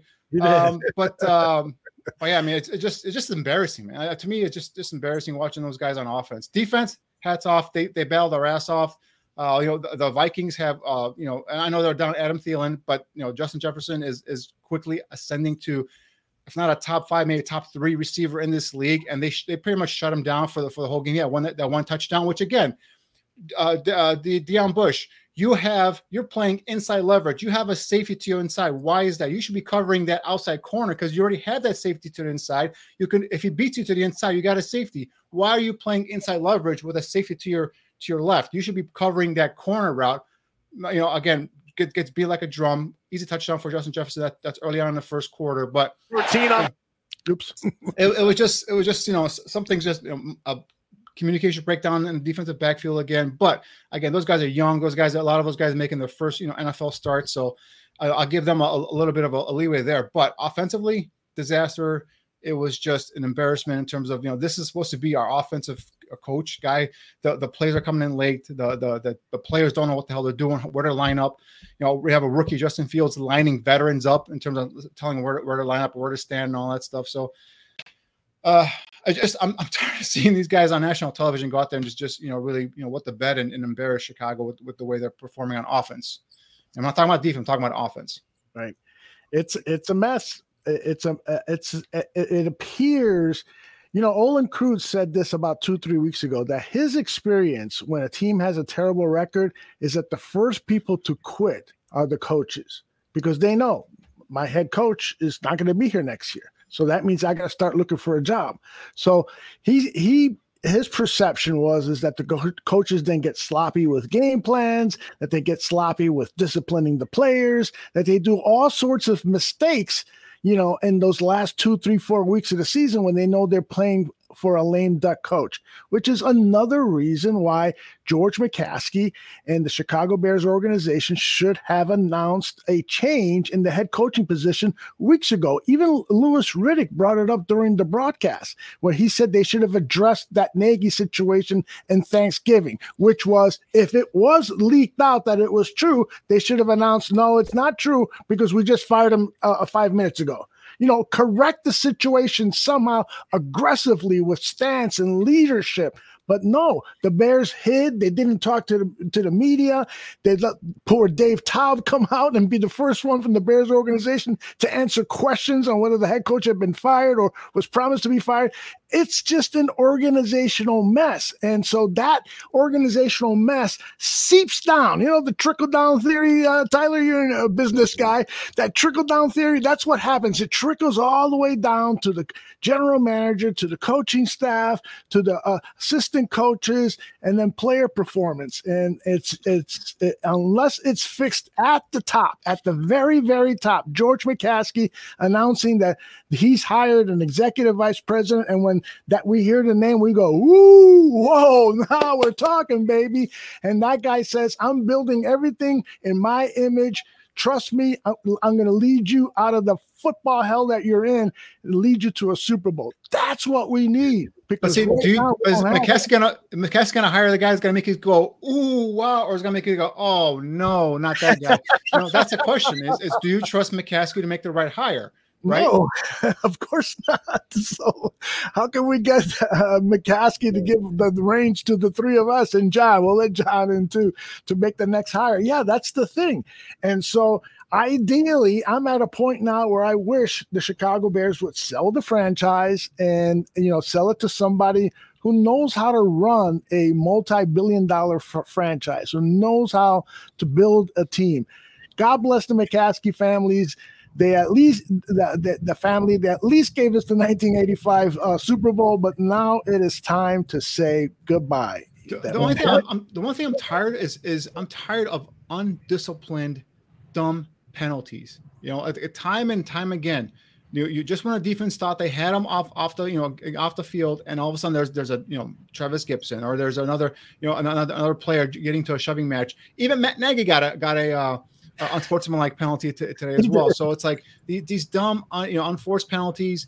Um, you know, the, these these personal fouls. It's just undisciplined. You know, bad football team uh, you know, bad coach football team is, is what they're putting out, you know, on national television. And, and for me, as, as, a, as a diehard Bears fan, guy who's who grew up rooting for this team, you know, would want this team to, to be successful is just hard to watch week in and week out. At, at some point, you're just gonna, you know, after that play, I tweeted out, I'm like, that, fourth and one disaster. I was like, other than just laughing, I don't yeah. know what to do. I don't know what to say. I don't know what the what was going on here whatsoever. But uh, that's the thing. It's like it's like wow. you need change is coming. I, I, think I think it was evident, right? Because if, if anybody had any doubt that there was change going to come, this ESPN crew was all over it tonight. From I think mm. every single one of them talked about it multiple multiple times. Not like oh, there's rumors from the no. This is like change is coming. So I think they know that something's going up. I think Matt Nagy may may know he's gonna he's gonna be gone as well. So uh, it's, it's just gonna be a, a curious next couple of weeks to see what happens here. He knows, right, Tyler? He knows. I mean, make the announcement. Stop keeping us in anxiety. They keep making us think that he's coming back. If they, if you're that, you're making us think you're going to keep him, which will be like, oh my gosh, like what, what would that be like? So just make the announcement. Give the fans something, a reason to buy merchandise. You know mm-hmm. what I'm mm-hmm. saying? Like, I mean, sales would go up. Give us something that you give a dang about how we feel over here. I mean, we're we're filling up your stadium. That yo, the, the, stadium was packed. Stadium was loud. Stadium stadium was loud. I mean, yelling and cheering for every single sack. I never heard it. I didn't hear a fire Nagy chant. That was uh, amazing. I mean, I just think that it was all laughing giggles, and, and they even laughed when Justin Fields started to complete five passes in a row. They were like, "Okay, so where was this in the first half?" When mm-hmm. you talked about the Justin Jefferson touchdown, guess what? That was in the first five minutes of the game. Mm-hmm. We couldn't score ten more points to match what they did the rest of the game. And, and, they were driving, Tyler. They were driving on the on the on the Vikings defense uh, up yeah. and down the field. And when he got into the red zone, it's like, oh, stop sign. Stop. You know, dumb penalties, awful throws. You know, just you know, illegal formation, holding call, and next thing you know, they're either missing field goals or they're out of field goal range. It's, it's unbelievable. Mm. Mm. Reminds me of a movie called Blue Chips with Shaq. Yeah, with Shaq, Nick Nolte, and Shaq, and and, and a young Great Penny Hardaway. I love that movie. It's one of the best sports movies that never gets mentioned. Got mentioned here. Um, I'm checking to see if just oh there he is. Justin's at the podium. Hold on. Shooting ourselves in the foot. Um, I think we did that starting with me with the fumble and you know first, first quarter. So um, I think we just have to correct those things, correct the uh, you know self-made mistakes, and get rid of them. And I think we win the ball game tonight. So just, just shooting ourselves in the foot, and um, you know, we just have to correct it. What's supposed to happen on that one? And where they where did things go wrong? Uh, they, they just started well. I mean, we called the play and they played a good defense. It's just that simple. Um, but yeah. Yeah. So, so playing for it, did they move? Keep running for it? And then nah, the play was meant for, for Mooney, but they were in cover two. Corner sat on it and he didn't move. But yeah. And I mean, I had an opportunity to go a little high low, but you know, at the of course at the perfect time when Mooney was open, I wasn't looking. I was looking for the over coming around. But um, yeah, I mean, they just you know caught up a great defense for that play. What kept you from throwing it in that instance? What, what did you see that, that kept you from throwing it down there? Well, I wasn't looking at him when he was open, and then when I looked back at him, he was covered. So it's just timing of football. So he wasn't the first read. He was the first read. The corner was there, cover two. So in cover two, the corner has a flat defender. He is, he's responsible for the flat. Darnell's running to the flat. So he sees Darnell running right there. I take my eyes to the corner, take my eyes to the over route. And when I took my eyes to the corner and the over route, the corner backed off a little bit. Then when I got back to Mooney, the corner came back. So again, like I know that next time, uh, if, if, I see cover two off rip and just boom, go low, high, low, right, right down, get the corner to move back and then hit Mooney in the flat. But you know, that's just the instance where you learn. Justin, it's obviously life in the NFL, but how frustrating is it when you play like that? You guys, I'm sure, have repped it tons of times. You have your different options, and they just have the right defense for it. I mean, yeah, it's football. Um, you know, you win some, you lose some. Um, I think that's the name of the game. So, um, you got to give credit to them. At the end of the day, it can't just be all us. But um, again, um, I think overall, I think that we did shoot ourselves in the foot with turnovers and penalties, and I think if we get rid of those, then we win the ball game. But um, yeah, I mean, at the same time, you do have to get the defense, you know, credit sometimes that they're gonna, you know, guard to play well. So, Justin, what do you think of uh, um, Tevin Jenkins kind of standing up for you on that late hit? What do you think? Yeah, I told him um, I like what he did there, um, and I appreciate him, but at the same time, he's he's he's got to be smart. But I mean, I definitely love the mindset, and I love you know him sticking up for me. I mean, I think you know that's what we need more of. But um, I just told him, you know, I, I love it, but just do it, you know, between the whistle. Hey, Justin, you'd obviously taken a number of hits before the one in the end zone where you went to up to the ref. What, what, what did you tell the ref that got the flag ultimately? I don't know if he saw me take a knee. So I told him I took a knee because uh, the snap count was messed up. So I took a knee and then I stood up. And then, but he hit me. So I don't think he saw that. So I was just trying to relate to him because I don't think he was about to call it flag for, you know, but um, that that's pretty much what I was trying to say to him is just I took a knee, then buddy body slammed me. So yeah.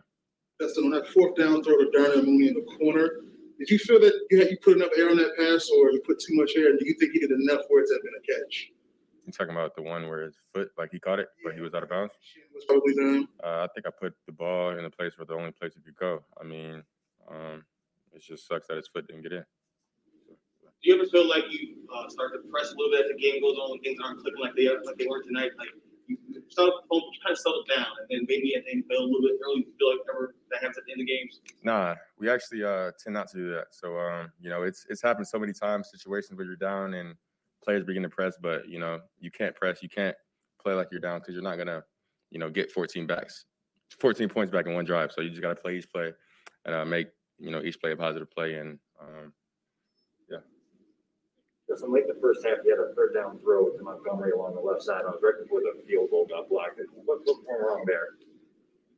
Was, it, was David where he's supposed to be? It seemed like. Oh yeah, I know what you're talking about. Um, yeah, uh, you know, I, that route is supposed to be at eight yards. I think he ran it at eight yards, and I did the footwork, the correct footwork timing for that throw. But I told David after that play, that's that's on me and him for not repping that, you know, in, in practice and getting that timing down because he's running it slower than the receivers do. So if that was a receiver out there on that side, that's a completion first down. But that's on me and him for uh, you know not getting those extra reps in practice. And I told him directly after that drive, I was like, that, that's on me and you because we weren't on the same page right there. But um, at the end of the day, I should have known that was a uh, running back, and you know he doesn't do routes on there with us, so um, I just put the ball on him. But again, that's a timing throw, so I'm not waiting him for waiting for him to get out of his break. I'm anticipating where where he's going to break. Is he playing out there because they're so depleted at the receiver position? Uh, no, that's, that was just the formation we were in. Yeah. Justin, at this point in the season, I know you continue to try to get better at every aspect of your game. What are you most confident about in your game right now? I think outside the pocket, I think um, I think I, I do pretty well there. Um, and I think when we like do no huddle plays, I think our offense is very efficient doing that. Um, just because we know those plays, um, you know, it's it's literally no thinking. We line up and, and run those plays, and I know where you know all the answers are to whatever coverage they give us to you know those hurry up and and uh, hurry up offense. So um, I think you know that kind of gets our offense in a rhythm to that point, you guys kind of had a stretch like that where you hit a few in a row. One of them was the throw up the middle to Cole. What did you see on that throw? And, and talk about the ball placement on that one. Yeah, we just had a three by one for verse cover two, and Cole was one on one with the Mike Backer. So uh, no safety split and one on one with the Mike Backer. I mean, and that Mike Backer has his back turn. That's that's the route on there. So I just put it up for Cole, and of course made Cole made a great catch on that. So yeah.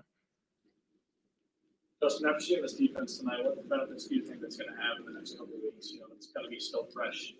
Uh, yeah, I actually think they didn't do much of the stuff that you know we studied on film. I think they played a lot more shell this game. So um, I think I'm going to expect you know what we were expecting to see this game, next game, more blitzing and stuff like that. But they didn't really bring that much pressure this game.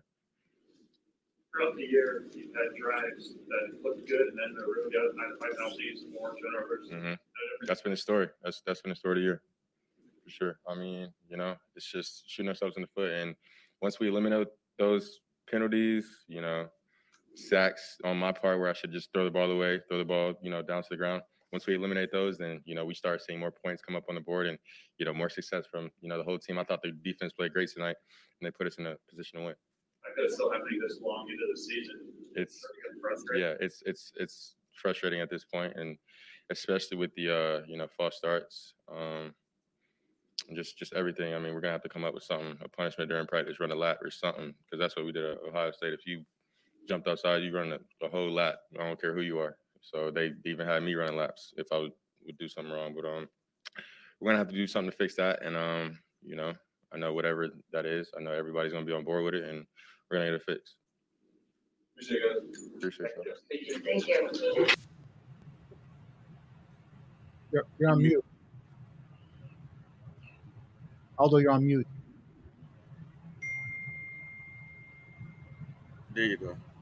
Almost. Um, he sounded like a leader, right? Yeah. That was impressive. Uh, to after a tough defeat like that, come out there and talk about plays analytically, right. uh, the design of the play, what went wrong, and so forth, and then to come up with discipline uh, for players who make mistakes, jumping off sides, false starts, and stuff that to me sounds like a leader. So now what he's got to do is back it up with his play. You you can see him taking more of a command leadership role on offense. And, and obviously, I think I agree with you. Although once he becomes more comfortable and he, he starts he starts putting up the plays on the field, uh, I think that's just going to naturally come to him. The kid just been natural leader wherever he's gone in terms of high school, in terms of college, so on and so forth. So, you know, him breaking down that play analytically, the the, the, the, the throw to to Mooney where he said where the corner was at, what, what, kind of safety, you know, what kind of defense they're in, and then how he missed it. Next time now he knows now. Boom, hit Mooney right away in the flat, let him go and make a play, get that one yard, get that first down. That's something like there as well that I like too. And then then talking about you know, yeah, I think I don't know if he was serious about the making guys run laps, but there, there, there's an issue in terms of these guys, you know, ball starts, you know, jumping off sides and so on and so forth. I mean, Dazz Newsome, rookie, um, I like the kid's potential, but he li- literally lined up off sides in his formation. Now that should never happen. You should just look at the football. You should see where your foot's at.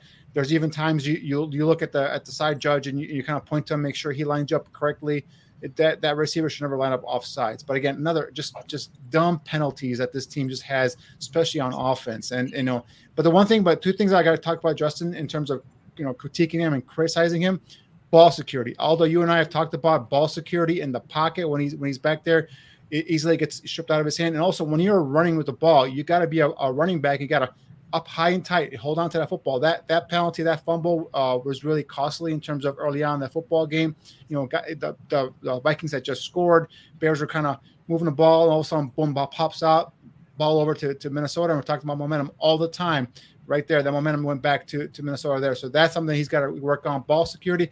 And then he takes in this game, he took too many sacks. He took sacks where he could have got rid of the football and just you know thrown up there. That fourth and one play, he took a sack there. The, the, the ball, the, the, play broke down. But you know what? At, at, that point, just throw a ball up there. It's fourth and one. It's it's this is this is make or break right now. Do something, make a play. You throw it up. You never know. You, you could draw pass interference on a defender and get a, get an easy, cheap first down, or holding on a defender and just get a cheap, easy first down. So took too many sacks tonight and, and ball security. Those are two things I'm going to criticize him for. And those are things that he needs to clean up and continue to get better. But some of the things he talked about are things that we talk about rookies. You know, when you get more reps, you kind of go through this stuff in a learning process. The breakdown of that that play where he talked about the defender and, and, and where he was lined up, that's something that I expect him to get better at with more reps. And then next time, uh, if that ever, you know, if it ever presents itself again, I expect him to go ahead and convert that play. The way he articulated the, the recent experience. Okay, because first of all, that's a rookie. Okay, we we we ask our head coach, please give us something tangible. That's give us something that we can actually have a thought about. Our mm-hmm. rookie quarterback just came out here and articulated what he messed up on and how he's going to get better. I'm excited for this young man to get the right type of leadership around him. I'm excited for this man to have a medicine ball because all, all the great running backs had fumbles Marshawn Lynch, all the guys had fumbles. Ezekiel Elliott, all these guys have fumble problems, right, Danny? And so in the yeah. offseason, I'm pretty sure he'll have the big medicine ball carrying around with him and everything. I'm pretty sure. And so the fact that he was able to articulate that, I'm like, man, wow. I just want to get this guy a good coach. I want to give him a good coach. Not saying if we got Leftwich tomorrow or Bruce Arians tomorrow, but at least Justin could, could get around somebody who can develop him to make quarterback decisions in quarterback moments because when the game is on the line, the first three quarters doesn't matter. We had three quarters and we couldn't score a touchdown, but in the fourth quarter, we still were in the red zone. We still had over four, three, three chances to score, and we couldn't do it. And so, but, but, what he just talked about is why it's going to come back to the quarterback coach, the system. He said that defense didn't do anything different than they saw on film, but yet they couldn't take advantage of it. The other thing he said, Tyler, was he said he likes it when they go hurry up, and we saw it right when they go hurry up. He hit like four or five passes in a row. So if you're the coach and you know your quarterback likes hurry up, why are you are you not running hurry up more more so in the game uh, other than just like one once or twice here and there? Run more hurry up. We saw a little bit more rollouts this, tonight in, in terms of when Nagy calling the plays. Okay, continue the rollouts. He says he's comfortable with rollouts. Let's go more hurry up. Let's get let's do things that he likes to do that he's comfortable in. You need put, put points on the board. You know, three points ain't gonna cut it. You know, you, you got to get points on the board. And if you're if your quarterback, your leader on the offense is telling you, "I'm comfortable going hurry up," I'm comfortable rolling out. Damn it, you just keep running that shit over and over again because you need to put up points on the board. Yep. Yeah, I got um, that play where Danny was referring to on the slide by uh, Justin Fields. I've got that queued up. Let me see if I can uh, put it up on the screen so we can talk about it. The commentators were talking about how Fields has got to, when he slides, be like a plank as opposed to the letter L because he's leaving that upper body uh, exposed. I'll try to freeze it right at the point of impact, right there. As you can see, if he were planked, he would have never suffered that head injury. And the reason I wanted to show that is because I'm starting to get a little worried at the amount of hits this guy is taking. I mean, this is like on that Jay Cutler level when Jay had nobody around him. You know, remember those nine sacks in the first half against the Giants? And this short amount of time that Fields has been playing, I'm, I'm starting to feel that he's a tackling dummy. Now, some of it is his fault because he's holding on to the ball too long because he, that, the play that we just saw, he didn't slide properly. Uh, but nonetheless, whatever, are you guys concerned at the amount of hits he's been taking, or am, am I nuts? Aldo, the, real quick, that play right there, the guy should have been ejected because he was sliding. He, he was going down. The, mm-hmm. Even even the, the defender got low as possible and still led with his helmet to hit his helmet. Mm-hmm. And so even though Justin could have laid back, it could have been it could have been like a, a, flat. Still, like that play shouldn't have happened. Um, mm-hmm. but to your point, I am concerned because one concussion could change everything. We're talking That's about. I mean, he's he's a young man. I mean, his body's still developing. I don't think his eyesight is permanent yet. He's, he's, he's still growing up, and so like his bone structure. I mean, still come from the college ranks. I mean, this offseason, he'll put on muscle mass. We talked about that with the NFL diet and everything, NFL routine and everything. But absolutely concerned with that, um, especially from the um, offensive line position. He is holding on to the ball too long. I get nervous when he's twisting and turning because we I want to avoid knees and ankle injuries. And that's what those things happen when you start. It's either he's getting twisted up or he's getting hit in the head. That particular slide, yes, he could have laid back, but that guy, I I, I don't think he was trying to do it on purpose, but he he did get ejected. But like, bro, why'd you even try that? Because there was nowhere that you could have hit him. But why? Why he was going down? like you you you aim you hit him in his helmet, and so that mm-hmm. that was silly. But Justin definitely needs to be more careful. But like again, if it's drilled into you during the week, hot route, hot route, hot route, throw it away, throw it away, throw it away, like Danny said, throw it away, throw it away, throw it away. Something we got to be have some type of preventative maintenance. Mm-hmm. Yeah, and, and the kid's still playing with cracked ribs from all we know, right? So that's the thing is like the more he gets hit, the the more I I do worry. Uh, you know, for a guy who's played baseball before, his slides scare the hell out of me. You know, typically these, these baseball players, former ex baseball players, you know, they can slide, and, and, Justin can slide, but there's a good example there. He was a little bit, you know, kind of pops up right away, and that's where these defenders come in and, and they kind of smack him right there. So mm-hmm. get down if if you can, just get out of bounds. Try not to take any any hits at all.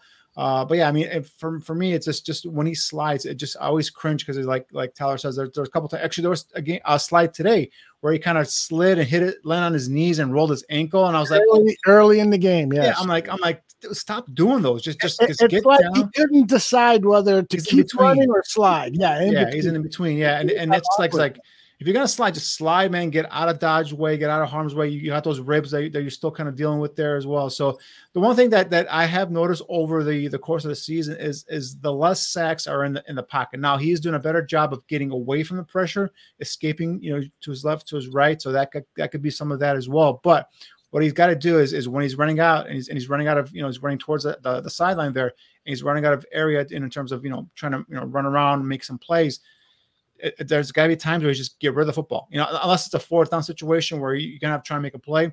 If it's a second or you know first second down, get rid of the football. Let's let's move on to the next play. You know, do not try and make something happen or take a hit, an unnecessary hit or a sack when you don't have to.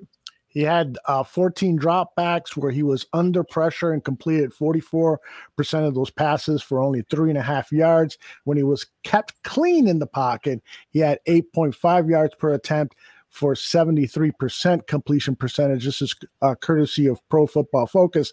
Now, they put t- together these things very quickly, so there's uh, probably an error there or two, but nonetheless, it gives you kind of an indication that if if given time, if this guy, if Ryan Pace or whoever the next general manager is, builds an offensive line that gives this kid time, he's going to complete a high percentage of passes, and they're going to be for close to first down on on average. So And then you know, does that take effect, effect how many drop passes he had? You know, he had, you know, of receivers drop passes. We had Damiere Byrd dropped that, that fourth down. We had Yeah. Jimmy Graham dropped that touchdown. Yeah, uh, you know, P- Peterson Cole made a nice Kmet. Cole Kmet dropped bass, you know, balls as well. So uh, you know, you know, we had that that one uh, Jimmy Jimmy Graham. Peterson made a nice play to kind of front him and get in front of him, kind of distract him. But still, he should have come down with that football. That that's what you do, Jimmy Graham. You know, come down with those t- jump ball kind of situations. So you know, we had three or four off the top of my head I can think of, just just flat out drops by the receivers as well. So.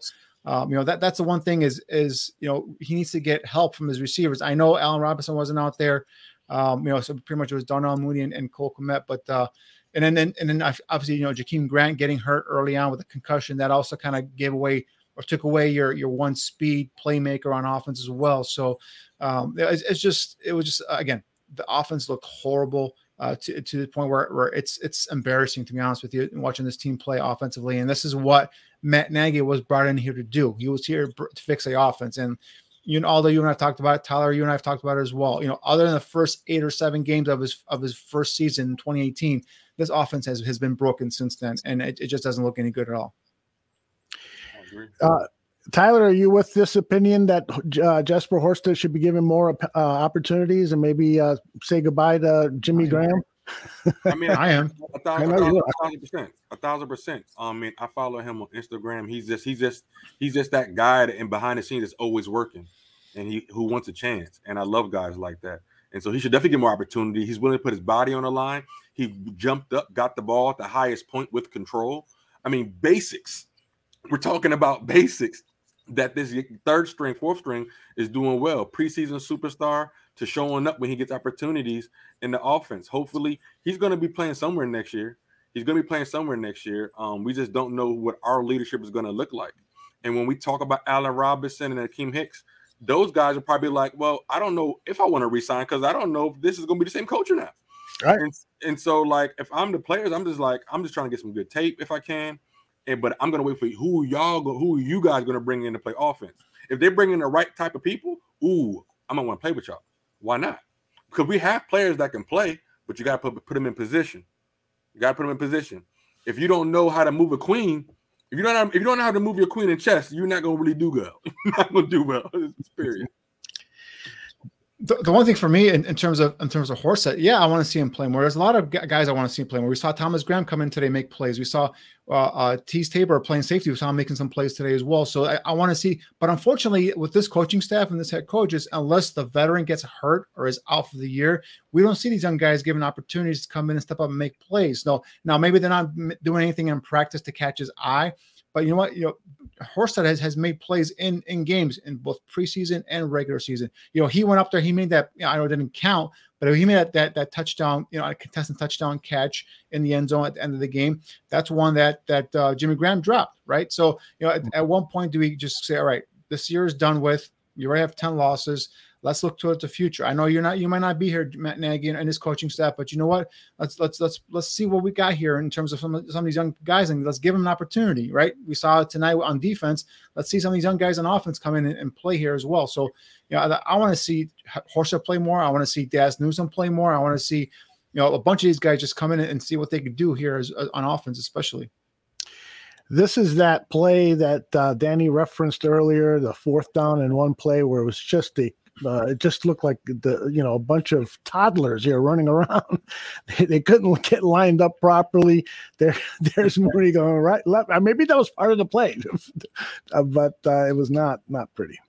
So that, that's where he talks about there. He goes when he comes around that the play was designed for Mooney. He saw that corner sitting in cover two, right there, looking at Mooney. And then when he kind of looked away from Mooney, that corner, if you see, he drops back a little bit. And then he wants wants you wants to go back to Mooney and now the corner starts going back towards Mooney again. So that's where he kind of held on to the football. And and yeah, I, you know, fourth and one.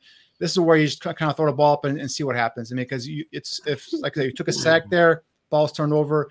That's where you kind of just got to make something happen. You just hope and pray that uh, you know a receiver makes a play, the defender makes a you know a, a mistake in terms of a holding or maybe maybe pass interference, and that's what you got to do there. You just can't just take a sack there.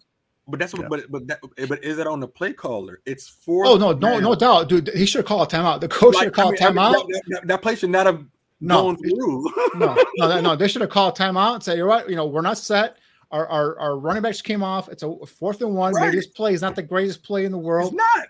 Yeah, no, I And agree with you the- there. It, was- it was the third quarter. It was still the third quarter. We still had, we were still battling. We just got the ball back. And so it's just like, yo, come up with a better play. Come on, come up with a. I'd rather David Montgomery get stuffed. I'd rather David get stuffed on that. Or like, let me see David or somebody, let me get Herbert try to beat somebody to the edge. Then Or that quarterback play. sneak.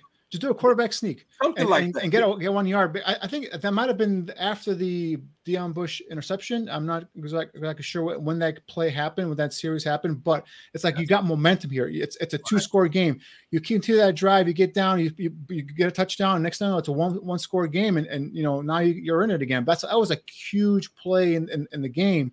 And when, when you see your offense kind of fumbling around, we just saw him right there lining up all weird and, and moving not sure where to go. Timeout. Call timeout, take control, calm everybody down, and run a run a better play, obviously, but but at least run your play, you know, with with, with more, you know, uh, you know, more calmness in, in, in the huddle and, and at the line of scrimmage. A lot of talk in the chat room about the play of Tevin Jenkins. Danny, you and I were going to do a bare truth last week, and you were going to review the Jenkins play. You weren't too impressive with him last week.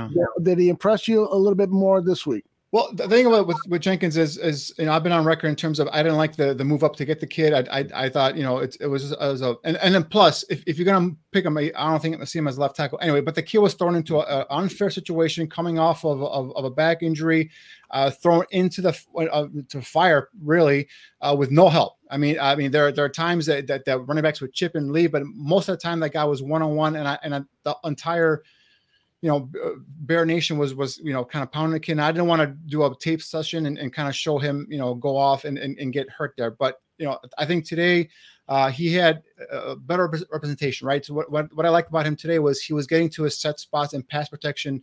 Uh, you know, much better, much fluidity than, than what he was uh, against the Packers. Now, again, he wasn't going up against the the, the top edge rushers for the Vikings. Uh, the, the top edge rusher, obviously, Everson Griffen is, is on you know medical leave, and then Danielle Hunter has, has been out for the rest of the season. So, but still, the, the Vikings do present you know some some you know resemblance of a pass rush. I think they're they're leading the NFL in terms of sacks uh, on, on the quarterback. So they did, give you some some pressure up front. So I think there he held up well. There were the four penalties on him. A lot of them were procedural penalties. There was the the, the false start that kind of took him from a short uh, third and one or fourth and one into a fourth and six or third and six. So you know he's still a rookie, he's still battling, and again on a spot that I don't think he's fully comfortable with. So uh, a little bit better showing today than obviously what he what he you know went against in, in terms of the Packers. Uh, obviously, you know, a better little bit pass better pass rusher against the against the Packers there as well. So you know he played better today. Not great, uh, but still much better representation than what he did a week ago. You got high hopes for him, right, Tyler? I do, I do. This is one of me and Danny's original arguments before the season started was Mhm. about this about this guy. I, but I like his mean streak. I mean, like John talked about, uh, give me an angry Tevin Jenkins because we have all these other guys who could be technically sound, but they're playing soft. And so, like at the end of the day, at least Tevin right now, first of all, thank goodness he's healthy. He's healthy and he's getting experience. Um, what I saw, even when he lost leverage for me, Danny, I saw him try to go back and get containment. And I like that because that shows me that the guy's not giving up on the play. Then you got the Justin Fields thing, a guy, a rookie, defending his his, his fellow rookie. That And that so- got points with me. I I I love seeing that in my offensive Yeah, line. and so that's somebody who tells me he wants to be a part of this. Therefore, he's going to work on his craft. I have every inclination, and now that he's fully healthy in his back, then everything that you were pointing out, he's going to work on during this offseason. I have high hopes because we need somebody, we need a physical leader on that front line. It has to be to protect our asset that of Justin Fields. And if and if you got Jenkins coming at you, they, they might start laying off, hitting him if linemen start getting in those guys' faces. But for me, is yeah, he, he's part of the he's a part of the offensive line of the future, no doubt. But for me, he's probably either inside a guard or, or right tackle. But in terms of left, if, if I go into the next season uh, his as my left starting left tackle, I'm gonna have some concerns with no backup behind him because just in case he's not there, you know, in, in terms of being an NFL left tackle. But uh, you know, in terms of right now, again, like you did with Peters. Right. I mean, that's the thing. It's like it's like Jason Peters has been playing well for a guy who's 39 years old. So uh, I, I definitely would. I have offensive left tackle as as a top priority on, on my you know to do list in the offseason, whether it's a veteran, which probably won't be, and most likely is going to be someone in the draft. So uh, that's something I'll, I'll, bring in a, a, high draft pick and have him compete with Jenkins and see you know let the best man win. Again, we got to see what the situation is here in terms of the coaching staff, what kind of system are they running, so on and so forth. Uh, but I, I do want to go and break down the tape and, and, see you know kind of look and see how he does in the run game this this game versus Minnesota. Uh, but I think I think well, just kind of off the top of my head funny that you say that because I got a play queued up. This was one of the plays that I thought, you know, a great opportunity for the Chicago Bears. The Bears elect to try to run behind Tevin Jenkins. This is unedited, so it's very raw here how I set this up for us to share. But the, uh, the right tackle, number 76, you'll see him here, uh, 74, excuse me. You see him here in slow motion, uh, and he just doesn't hold his block, and Montgomery is is tackled in the background. So 74 is Germain Ifedi. So that, that's not Jenkins. Jenkins is 76. Oh, that's where I messed up. Okay. Yeah, Jenkins was on the other side. Jenkins was yeah. on the other side, 76. Well, then uh, Ifedi should get his ass kicked. exactly. Well, I, that's the, it, it, took COVID to get Ifedi back on a freaking field. That's uh, and that's the thing. It's like it's I, I, didn't want to see Ifedi back on the field, but I know I understand that there's you know in terms of numbers games and, and Borom was was added to the COVID list as well. But Borom was a kid that's really played well for me at least in terms of that right tackle. So I've really been impressed with him. And again, if, if you get a fifth round pick at right tackle, and if Jenkins turns out to be a, a starter at either left or right guard or even right tackle uh, I think that that's going to be a, a, nice positive there for, for the Bears too. And I think James Daniels had a strong game today. Uh, another guy that I think is should be a guy that they look to resign. And, and you know Daniels and and Borom and Whitehair, um, and then if you know Jenkins. So so you have like four fifths of your of your line kind of kind of made there, and they're they're relatively young if you if you think of terms of you know age wise. So I think the four fifths are there. I think just you solidify left tackle uh, for me at least. Solidify left tackle, and I think then you go ahead and you have the, the at least a foundation of, of a, a, line that can grow together and get better. Um, you know, as, as time goes on. So, and then now you have Justin Fields back there, and I, I, don't know uh, a quarterback that can, you know, you know, break containment if, if the protection isn't great there and, and, and kind of you know run around and make some plays happen as well. So you know you know Tyler I think you said it earlier there is some talent here on this on this roster. And Alden and I've gotten into it before in terms of you know, Ryan Pace bringing in some some quality players here. Um, now has he failed missed on a lot of players yeah I'm, I'm not going to sit here and just you know and just flat out defend him but I think there is some talent here on, on, on this on this roster that that you can work with. And and if you if you're looking to go out there and if this position is or this Bears job is open, I think it's going to be a, an attractive position for a lot of potential head coach candidates. I think even if you're uh, looking for a GM or a president, because I think they can see the foundation here. They ha- they have a city that that that's dying for for for a winner uh, a fan base that's dying for a winner. They have a potential new stadium going up in in, in um, all those backyard there in, in, Arlington Heights. So I mean, this there's a lot here to draw some of the some of the top quality uh, minds here in football. So I, I think this is a position or, or, or place that a lot of guys are going to want to come and work here. And, and I, I, think Justin Fields will be a drawing card, guys. I mean, I know Twitter is is is, is hacking him out right now in terms of you know some of the, the mistakes he's made. But guys, this is a rookie quarterback. This is what rookie quarterbacks look like. So um, Dan Dan Payton there says we need a real center.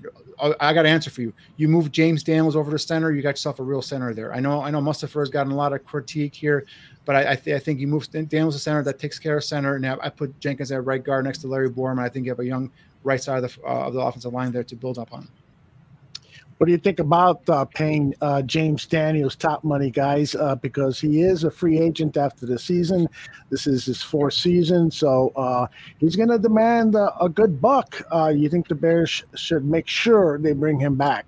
I, I, I, doubt I see him getting top five guard money. Uh, you know, recently guards have been getting paid a lot. You know, I think of like Joe Thuney the, with the Chiefs and some of the other players around the league that have been getting paid a lot. But those are premier guards. You know, we're talking about the, the kid from from the from the Colts, and uh, and, and I'm, I do not know why I'm drawing. Oh, Nelson. Uh, you know, those are the top tier guard. Those are the guys that get paid a lot of money. I, I don't see Daniels going out there commanding a, a lot of money right now.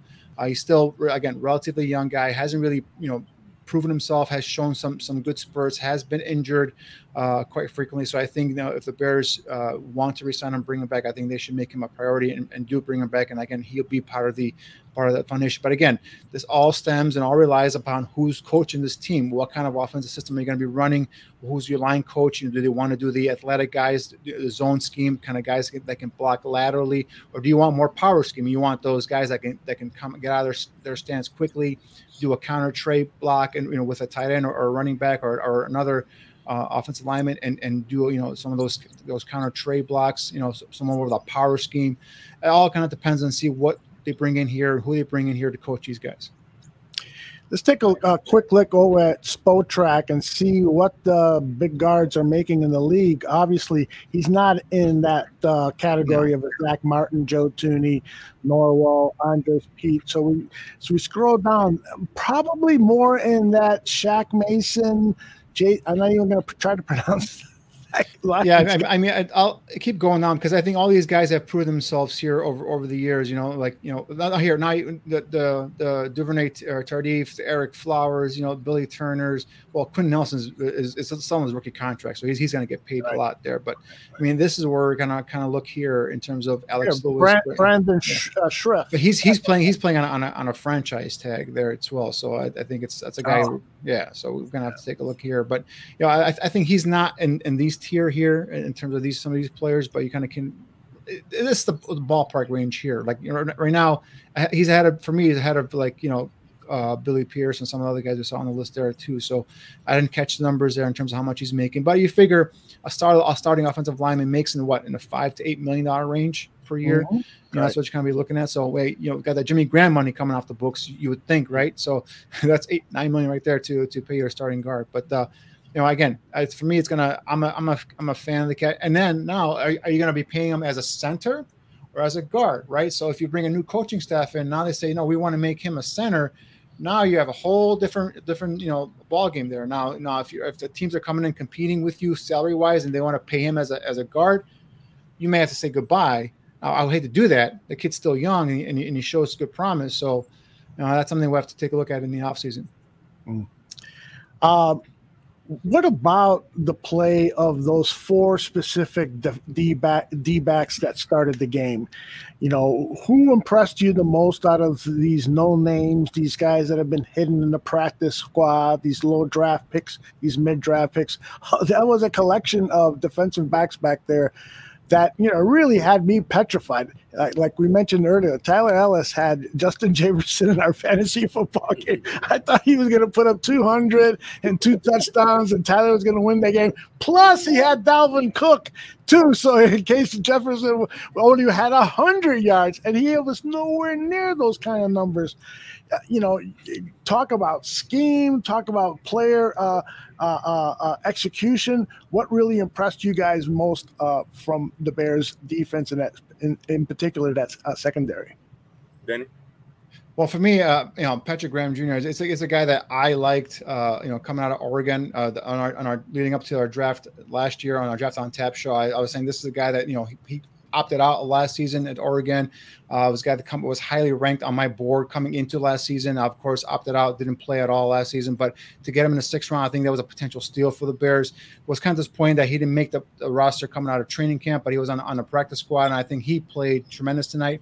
He had three pass breakups, was aggressive in terms of his run defense. We talked about it a little bit earlier in, in the program here. I think he's a guy definitely deserves a, sh- a shot to start opposite of Jaylon Johnson, even if Johnson is back next week. I think I, I will see Patrick Graham in there if, if nothing else, I want to see him at least playing slot corner. You know, that's that's a that's a position that we've been battling all year to try to fill that their area. But I want to see Patrick Graham more uh, on the field more so uh, and, and, going forward here.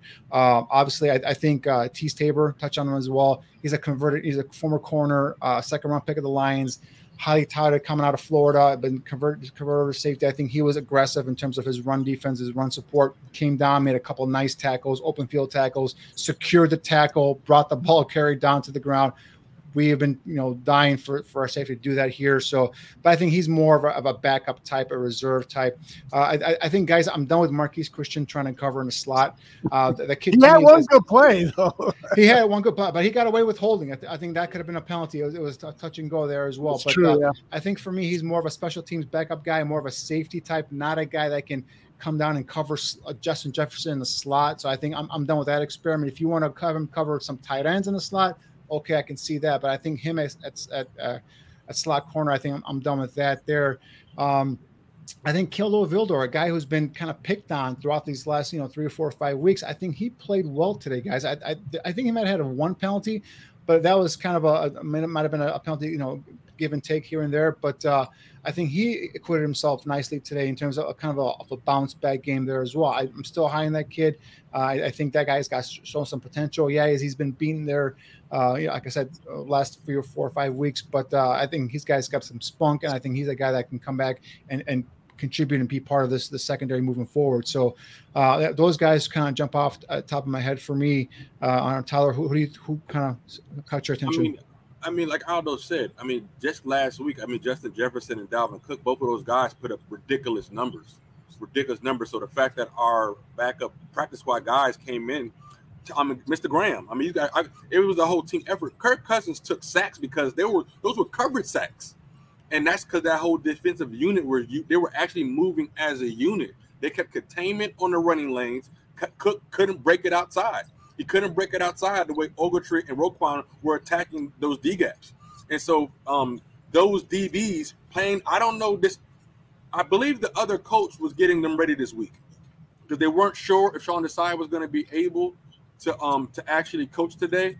So I, I, don't know if it was Sean Winfield. Is his name? It was it was uh, Deshea Townsend. He's a former Townsend. NFL cornerback. Yeah, uh, he's he's right. actually the cornerback coach. He's a he's a corner slash safety coach on the team. He was he might have potentially been calling the plays because apparently Mike Pettine got sick as well. He, he, he was, was, supposed to be the wow. defensive coordinator in case Sean Desai couldn't go, but luckily Desai came back and so Townsend's always been there. He's he's the he's their position coach, if you will. So uh, that that's who would have been the, the game the plan. Guy. The game plan that went into getting these guys ready for, for, for this game was just really really good. It was really impressive. It was really impressive. They the defense they we wish they could score all the time because that's how that's how we used to score our touchdowns with the Bears. But um but um it was really really it, it was really cool to see. Um hopefully Mr. Graham could get a, get, get get some more action out of the rest of the season. Um let's see how he works out. Um as I wind down to get out of here. Um, I just like I'm just like I keep looking at my phone to see if he's been fired. I keep looking for my Twitter. Are you at a, like a secret location? You know that we can't we can't disclose to the public. Is that what's what's going on there? it is a Homeland Security site. That is well, the sign above that door says is that's not an exit, but the, hopefully there will not be a sign like that at Halas Hall for Matt Nagy, and there will be an exit sign, and he will be, be departing from it quickly. Brother Tyler, uh, tell us what's going on before you get out of here, and Danny and I were going to go a little longer. Um, just um, stay tuned to the network. Appreciate all, everybody spending your time with us. Happy Monday night. Um, have a great freaking week. Um, let's let, let us crush tomorrow. Let's go be great. Um, don't settle for average. Barroom Network is bringing to you everything you need. Season's almost over, but guess what? We got Bulls Gold. We got Bulls one on one. And so, like, yo, yo, the, the Chicago Bulls is gonna be in the playoffs. So we'll get over this, and we'll have a we'll have a brand new head coach in the Chicago um, Bears to play with. But besides that, so stay tuned to the Barroom Network. Have your reminders on for every time we go live. And um, Danny Aldo gonna take care of you guys the rest of the night. And Tyler, I have Merry Christmas to you and all your loved ones, your kids, uh, your beautiful fiance, all your family, uh, your brothers, everyone. Uh, Merry Christmas to you, and we'll talk to you uh, next week. We don't have a the Bear debate show tomorrow, but we're probably will have one next week. So we'll we'll see you then. All right. Sound good. Take care, gentlemen. Merry Christmas.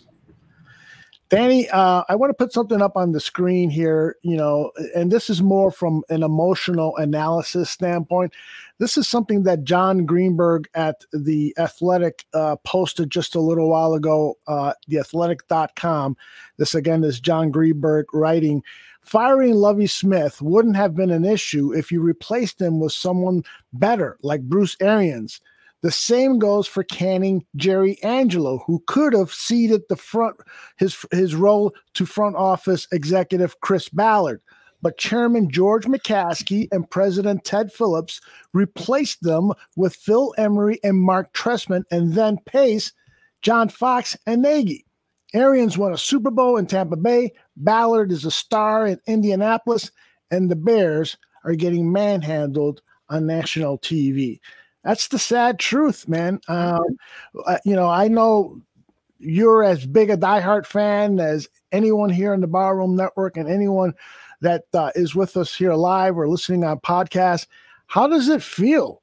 You know, like you, you've been talking about how embarrassed it was, but mm-hmm. how does it feel that there might not be a, a rosy immediate future because whoever comes in here has a lot of work to do? Well, that's the thing we talked about earlier, right? We talked about you want McCaskey to go ahead and make a move when you say yes, all right. And I'm like, oh, is he going to make that move, or is he going to make you have you hold your head in your hand and be like, oh no, he hired that guy? You know, that's the thing. Is like, is like, who do you trust up there to make the right call? We know Matt Nagy is is is, is in his final weeks as a head coach. That that's obvious. I think even a national television team today was was all over it. That's that's mm-hmm. writings on the wall, right? Whether it happens this week, next week, two weeks, end of the season, it's going to happen. You know, the next question is is is Ryan Pace's job up up you know up, up for grabs? You know, I've kind of defended him, Ryan Pace here. You you're totally against Ryan Pace, and if Ryan Pace gets fired, I'm not going to sit here and defend him and say you know he shouldn't have gotten fired. You know, you know it is what it is, right? But the thing is, who are you going to bring in and hire? And, and do you think you know George McCaskey? or Ted Phillips, you know, un- understand what's what's going on. You know, we talked about, I think it was, I don't know if it was on the air or if it was kind of like after a show, you know, Hub Arkush had, had kind of was on a local radio station here, and he's he's really plugged into the Bears, and he says that, you know, uh, you know, the possibility, you know, a guy like Rick Smith, the, the guy, former Houston Texan general manager, the guy actually, you know, drafted Deshaun Watson uh, is a guy that that had to leave his post due to uh, you know some issues with his wife in terms of uh, health, health issues, but also there was some friction between him and Bill O'Brien, if you remember correctly. And that's when Bill O'Brien was given the full reins of the Texans, and he kind of dis- disintegrated the whole organization. So, mm-hmm. so that, that, that's a guy, that's a name out there that that uh, intrigues me. A guy, whether you bring him in here as a, as a potential GM you bring him in here as a head of football operations and, and kind of have him kind of go through and and and grade you know uh, Ryan Pace's work and obviously then him and Pace maybe make a a coaching hire or like I said just blow everything up give him full reign of the organization. But you got to bring in someone here I believe to run your football operations that has a winning or a successful track record in the NFL. If you bring another guy, an unknown executive from from another another team, the, you know the fan base is going to be you know re- really going to be like, okay, how do we know this guy's any good? And now you're expecting the fan base to go ahead and trust McCaskey or Phillips, whoever makes the hire, and say, you know, this guy is is going to lead our organization. So I think they have to go out there and I think they have to make a, a hire that's going to be the face of the franchise in terms of off the field. And I think you go from there, whether it's uh, except he's either GM or if he's a, a vice president of football operations. You gotta have a guy there, and then from there it kind of trickles down. That guy will then go ahead if you you know if he's a VP, he hires a GM, and then the, him and the GM then pick a new head coach. So I think that's how it's got to go. But you know who's that guy? I, I think I, Rick Smith's the name out there. There are a lot of executives around the around the the, the NFL that that could come in and, and do a great job. A guy that I have uh, say worked with, but a guy I, I I know his his body of work and have had some conversation with him is is uh, Jeff Ireland. He's a former Miami Dolphins GM. He is part of the Saints front office. And I think he he is part of the the team that actually had had a hand in drafting that that great Saints uh, draft class. The guy included Marshon Lattimore, Alvin Kamara, so on, you know uh, Ryan Ramczyk, all these guys that have pretty much been the core of the Saints. Uh, you know, have he's he's he's had a hand in it. So he's a guy again former GM with, with the Dolphins. He's the one. Remember, remember he had that issue where I think he asked, um, uh, and I'm trying a name on the blank, the receiver from the uh, from the Cowboys. Um, Gallup. Uh, no, no, no. The um, oh my god, I can't believe I'm drawing a name. He asked him if his mom was was a prostitute. Oh, uh, during the, the, the draft process, and I can't believe oh. I'm drawing a, a, a blank on his. Lamb. No, no, no. It was it was pre pre pre, CeeDee Lamb pre. Oh, oh, okay. Uh, yeah, I don't remember. Anyway, go ahead. Yeah, I can. Anyway, so he got in hot trouble with you know some trouble with that as well. Dez Bryant. Thank you, Stephen. That was Dez Bryant. Uh, he, during the draft process, he asked Dez Bryant if his, if his mom was was a prostitute because I guess there was like rumors and all that stuff. But uh, anyway, so but he's a guy that I think he knows uh, how to how to pick talent and and and you know build a roster. You know, we saw the the Saints have been decimated with with injuries, right? And but they still have a a, a quality defense out there, and they have a, they have some nice. You know, they find some you know nice free agent uh, receivers, some some running backs, some offensive linemen to go ahead. I think he knows how to build a, a, a team, football team. So that's another name to keep in mind. There is Jeff Ireland. So you know, who are you going to bring in, and do you trust the McCaskey to make the the right hire? Is what it's it's going to be. But I think change is coming. I, I, know for some of the fans and some of the listeners, it can't come fast enough. Uh, but but just just know that change is coming. Um, there was a pool reporter. I think it's his. Uh, it was Jason Lieser, and he posted uh, these comments from uh, the referee regarding the Matt Nagy penalty. Uh, the Novak says, I won't repeat what was said, but when it crosses a line and it's inappropriate, that's when we throw a flag. Novak said after the Bears lost to the Vikings. He said they didn't give Nagy a warning before he went too far. It's tough to warn because we don't know where the conversation is going, Novak said. So if it ends up going in that direction and it gets to where we need to throw a flag, we throw it.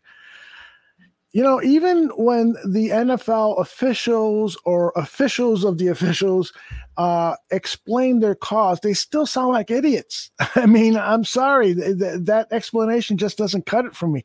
There should be stronger, defined rulings on what a coach can say and get away with. You know, I don't think Nagy was purposely trying to get a penalty. He was upset because it was a terrible call. And and for them to throw a flag on Nagy, I thought that was Bush, man. Well, I think for me that explanation tells me that that the that conversation wasn't just a typical, you know, upset head coach with an official conversation. I think it got vulgar it may have got personal. I'm, I'm not sure, but uh, you know, Nagy to, Nagy tonight was not a Nagy that we've seen. Right, we've seen him show some emotion, but I mean, tonight it was like he was on a mission. It's like he mm-hmm. knew he wanted to go out. He wanted to win this game. Uh, not sure why, but he, he, he was out there maybe because of all they've been dealing with in terms of the COVID and, and all these other things, and NFL wouldn't wouldn't push their game back. I'm not sure if that was issue, but he was highly emotional. He was fired up and you could tell it. And I think from that explanation from that referee tells me that that conversation went to because because uh, you know the, the referees are, are, they understand right. It's a football's emotional game. Coaches get emotional and they take a certain uh, extent of abuse, especially if they know they've missed a call. But I think when he, we, there's certain words that you kind of you can't cross the line. And I think like his explanation was you don't know it's going there, but when it goes there, you, you just got to throw a flag. You can't give him a warning, right? So I think that's where I mm-hmm. think that that conversation escalated quickly with Nagy and the official. And officials felt like he he crossed that line and he threw that flag. So I think this is why you know that, that that's what happened. I think again, why was he so emotional tonight? You know, was there something behind the scenes that we don't know about yet? I guess you know time will tell. But definitely, this is the most fired up I've seen Matt Nagy on on a Bears sideline. So, um, where does the team go from here next week? Who do they have? Seahawks. They're at Seattle. At Seattle. See, I don't I don't give them a, a, a fighting chance to even compete with Seahawks. I know the Seahawks have not been playing well this season, although they have won, I think, two of their last uh, their last two games. I'll double check that. But I just don't see this team going into that hostile environment in Seattle and scoring any points. Do you? No, I mean it, it, it's hard to see that. I mean, it's hard for them to. They can't score points at home, much less expect them to go out there and score points on the road. So I think it's it was just it's going to be a hard uh, environment to go up there and win. I know Russell Wilson's coming back into form. It looks like in the last couple of weeks in terms of being able to get that ball down and feel. I can see he's dealing with that that mallet finger they call it, that injury in, in which he can't extend his index finger.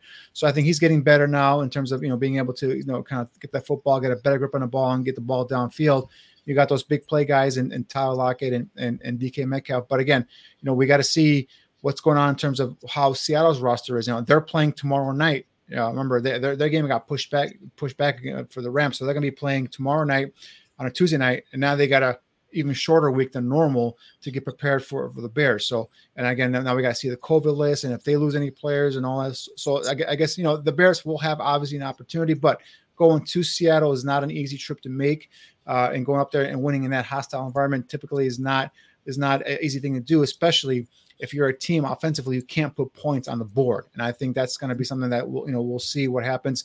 We'll see the Bears get back some of their, their players here on defense and on offense. So, uh, but definitely uh, another way, another game in which Justin Fields can kind of get some of that word experience and get some of that, some of that, uh, some of that experience. We're looking for him to get this this rookie season. But again, um, expecting them to go up. There. I think they open up already as a seven and a half point underdog in terms of the the Vegas line. So obviously Vegas is not expecting them to go up there and, and pull off a victory as well. So we'll see what happens. But I do I expect them to go up there and win. Honestly, I, I don't. Hmm. Let's uh, go back uh, to the game a little bit and analyze uh, a little of what we saw. overall, you you commented on the play calling, but can you can you spot whether there was a like a trend of bad play calling? Overall coming in you know what, what, the scheme was for the chicago bears did it work for you? Do you think that they ran the ball enough? Uh, you know c- can you offer your professional criticism of the the offensive scheme that matt nagy brought into the game for me, although you know it starts always with with the run game, right? And, and I think the, the Bears' identity is is a running team, and that's something that that the, this coaching staff, at least head coach, has to me, in my opinion, has kind of you know like fought that. He has he doesn't want that that notion in terms of this is the this is a a run first team. But you know, David Montgomery only had 18 carries today. He averaged about 3.3 yards a carry. Again, um, I don't, I don't, I don't think uh, Khalil Herbert got anything in terms of carries at all. I don't see him on, on the statue there as well. Nope. You know, J- Justin Fields throws the ball 39 times, okay, versus a team that leads the NFL in sacks, right? And you and you have you have what two two of your starters not playing the offensive line due to COVID uh, and due to injury. So it's like that's not a game plan for for success, in my opinion. Right now, I, I know he's going to say that they're they're trailing, but but this game was what 17 to three or it's 10 to three most of the, the what first half, you know, early into the second half, then Correct. became 17 to three. You're, it's only two scores down. You only two scores down. You continue to run the football. You do what your offensive line does best, and that's you know you know David Montgomery was was, was you know busting off 10, 5, you know, 15 yard runs there. So just continue to get that ball down, down the field, continue to go with, with some play action. But what happened? We saw Justin Fields more and more, especially in that late third quarter and into the fourth quarter in the shotgun, right? In the shotgun, throwing passes, 39, 39 pass attempts versus this defense um, with, with two offensive linemen out is not recipe for success, in my opinion. I think you just pound the ball on these guys and make them stop the run.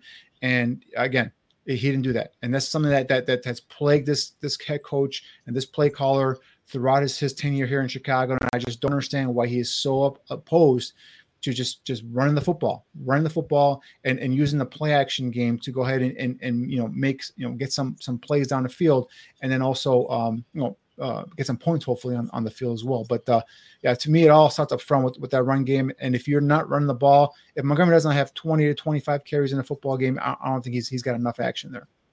And what is it with this team and the mistakes, the turnovers, the offsides and stuff? In all of your years of being associated with the game, do you do can you point to the coaching being the issue on this, or is it just players? It's, it's undisciplined. It's undisciplined, uh, and and it's and it's a, a, coaching staff that that you know there is no you know retribution. There, there is nothing here. No one holds you accountable for what you did. At least you know it doesn't appear for because these players are doing it over and over again. How many times have you seen these dumb after the whistle? You know, unsportsmanlike penalties. Today it was it was uh, Trevis Gipson. You know, again you know, sticking his finger in, into the face of an offensive lineman. You know, we talked about a little bit about the uh, the rookie Tevin Jenkins going and defending Justin Fields because what he thought was a late hit. Now that I, I, don't have a big problem with as much. Nagy already had you know had his his his little flare up with the referee there as well. But uh, you know, j- just these you know, and then you get into the red zone and you just you have the the false starts, or you have the the, the just the uh, the confusion often. You know, whether it's lining up in the right formation, whether it's you know ha- having players run the right routes and all and so forth. And then you have the the mental mistakes, and then you, then you can't execute a play. And even when you get breaks like this one here, where it was a, it was a you know a first down, now you're inside the, the you know the um, first and goal after that penalty on on uh, Kendricks there, mm-hmm. you still can't score a touchdown. And that, that's just and what happens? It's four straight passes. I don't think they even try to run the football. They're you know inside the five yard line there.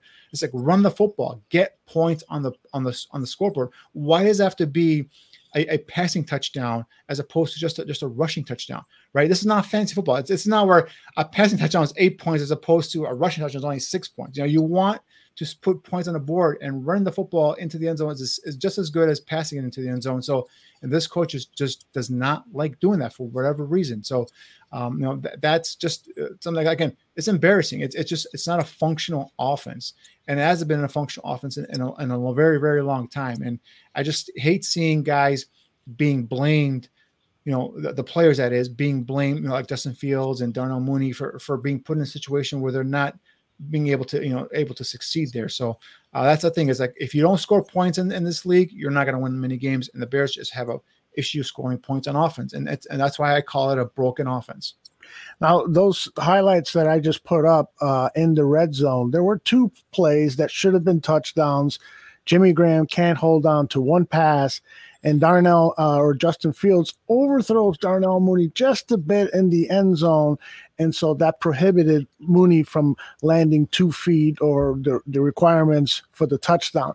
Those are player errors, right? Those execution, yeah, the player is not executing their, their, their plays, correct but you're saying that because of the the uh, the fact that the quarterback and the team's passing attack is still broken, for lack of a better way of putting it, that rely on the running game, push it in there, play good old fashioned football. It's a recipe for victory. Right. That's the thing. Your your best player on offense right now is David Montgomery, right? And and you have to in your your identity on offense, what your offense line does best is run block and we've we've broken it down a couple times here on, on Bear Truth, and we've talked about it uh, after the game. Is like you guys run the football, and we saw Montgomery busting know, 5, 10, 15 yard runs today. And yeah, there are a couple times he was dropped in, in, in the backfield for a loss, but you know what? You come come back at it, and you, or you come back with a play action play. Uh, you, you have Justin Field under center and do a play action play, have him sell that that you know that handoff, and then now now you roll him out, and now you create something on on the outside. You know, we just see him continue whenever he's down by two scores. It's just continues. You know, quarterbacks in the in the shotgun. He's just throwing uh, all out every single time. And again, you're missing two of your starting offensive linemen, one to injury, one to COVID, and you have a, a team that leads the NFL in sacks. is that the way you want to, you know, approach this team right now, especially with with with an offense that that has been struggling the entire season, and you you're able to run the football? Like to me, that doesn't make sense, and that's why I talk about putting your doing what you do best, putting your players in a position to succeed. And I think that's not what's happening here in Chicago. It hasn't happened here in Chicago for the last three or four years um, the play of uh, Roquan Smith today, he had some moments no, on there where he just uh, displayed why he's considered one of the best uh, players, which was great that he had that kind of game in front of the national TV audience because he was bypassed for the Pro Bowl again. So, uh, would you have liked to have seen a little bit more splash plays from Roquan so that he could have really given the uh, figurative finger to uh, the, the, for people who didn't vote him in? I, I, think he had. I think he had a good game. I think uh, I, I, forgot the stats here. I'm not sure how many how many tackles he ended up. He ended up with know, leading team with 10, uh, 10 tackles. Um, but I think he was he was up there you know, making making uh, plays at the line of scrimmage. Uh, obviously, they held Dalvin Cook uh, pretty much in check for for the for the most of the game. I think he had less than a yeah uh, 89 yards. Um, 89 yards rushing on 28 carries. So I think he did an admirable job. I think uh, Ogletree played a pretty solid game as well. Uh, I, I, think up front, I could talk about Akiem Hicks was was eating blockers mm-hmm. up front if he's not sacking the quarterback. I think Bilal Nichols made a couple nice plays there as well.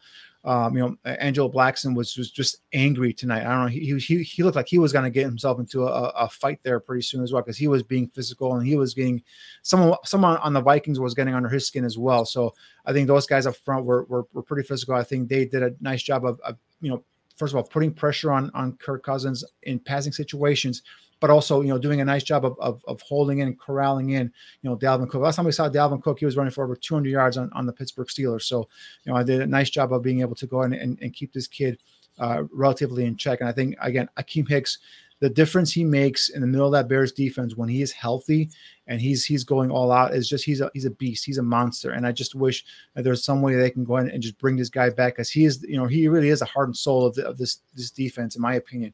You notice when he was out of the, out of the lineup, the, the, the Vikings were able to run up the middle of the field uh, on the Bears. And I think that's mainly because Akiem Hicks is not not in there, you know, eating up blockers and allowing the linebackers to to roam to the football or to the ball carrier, you know, untouched.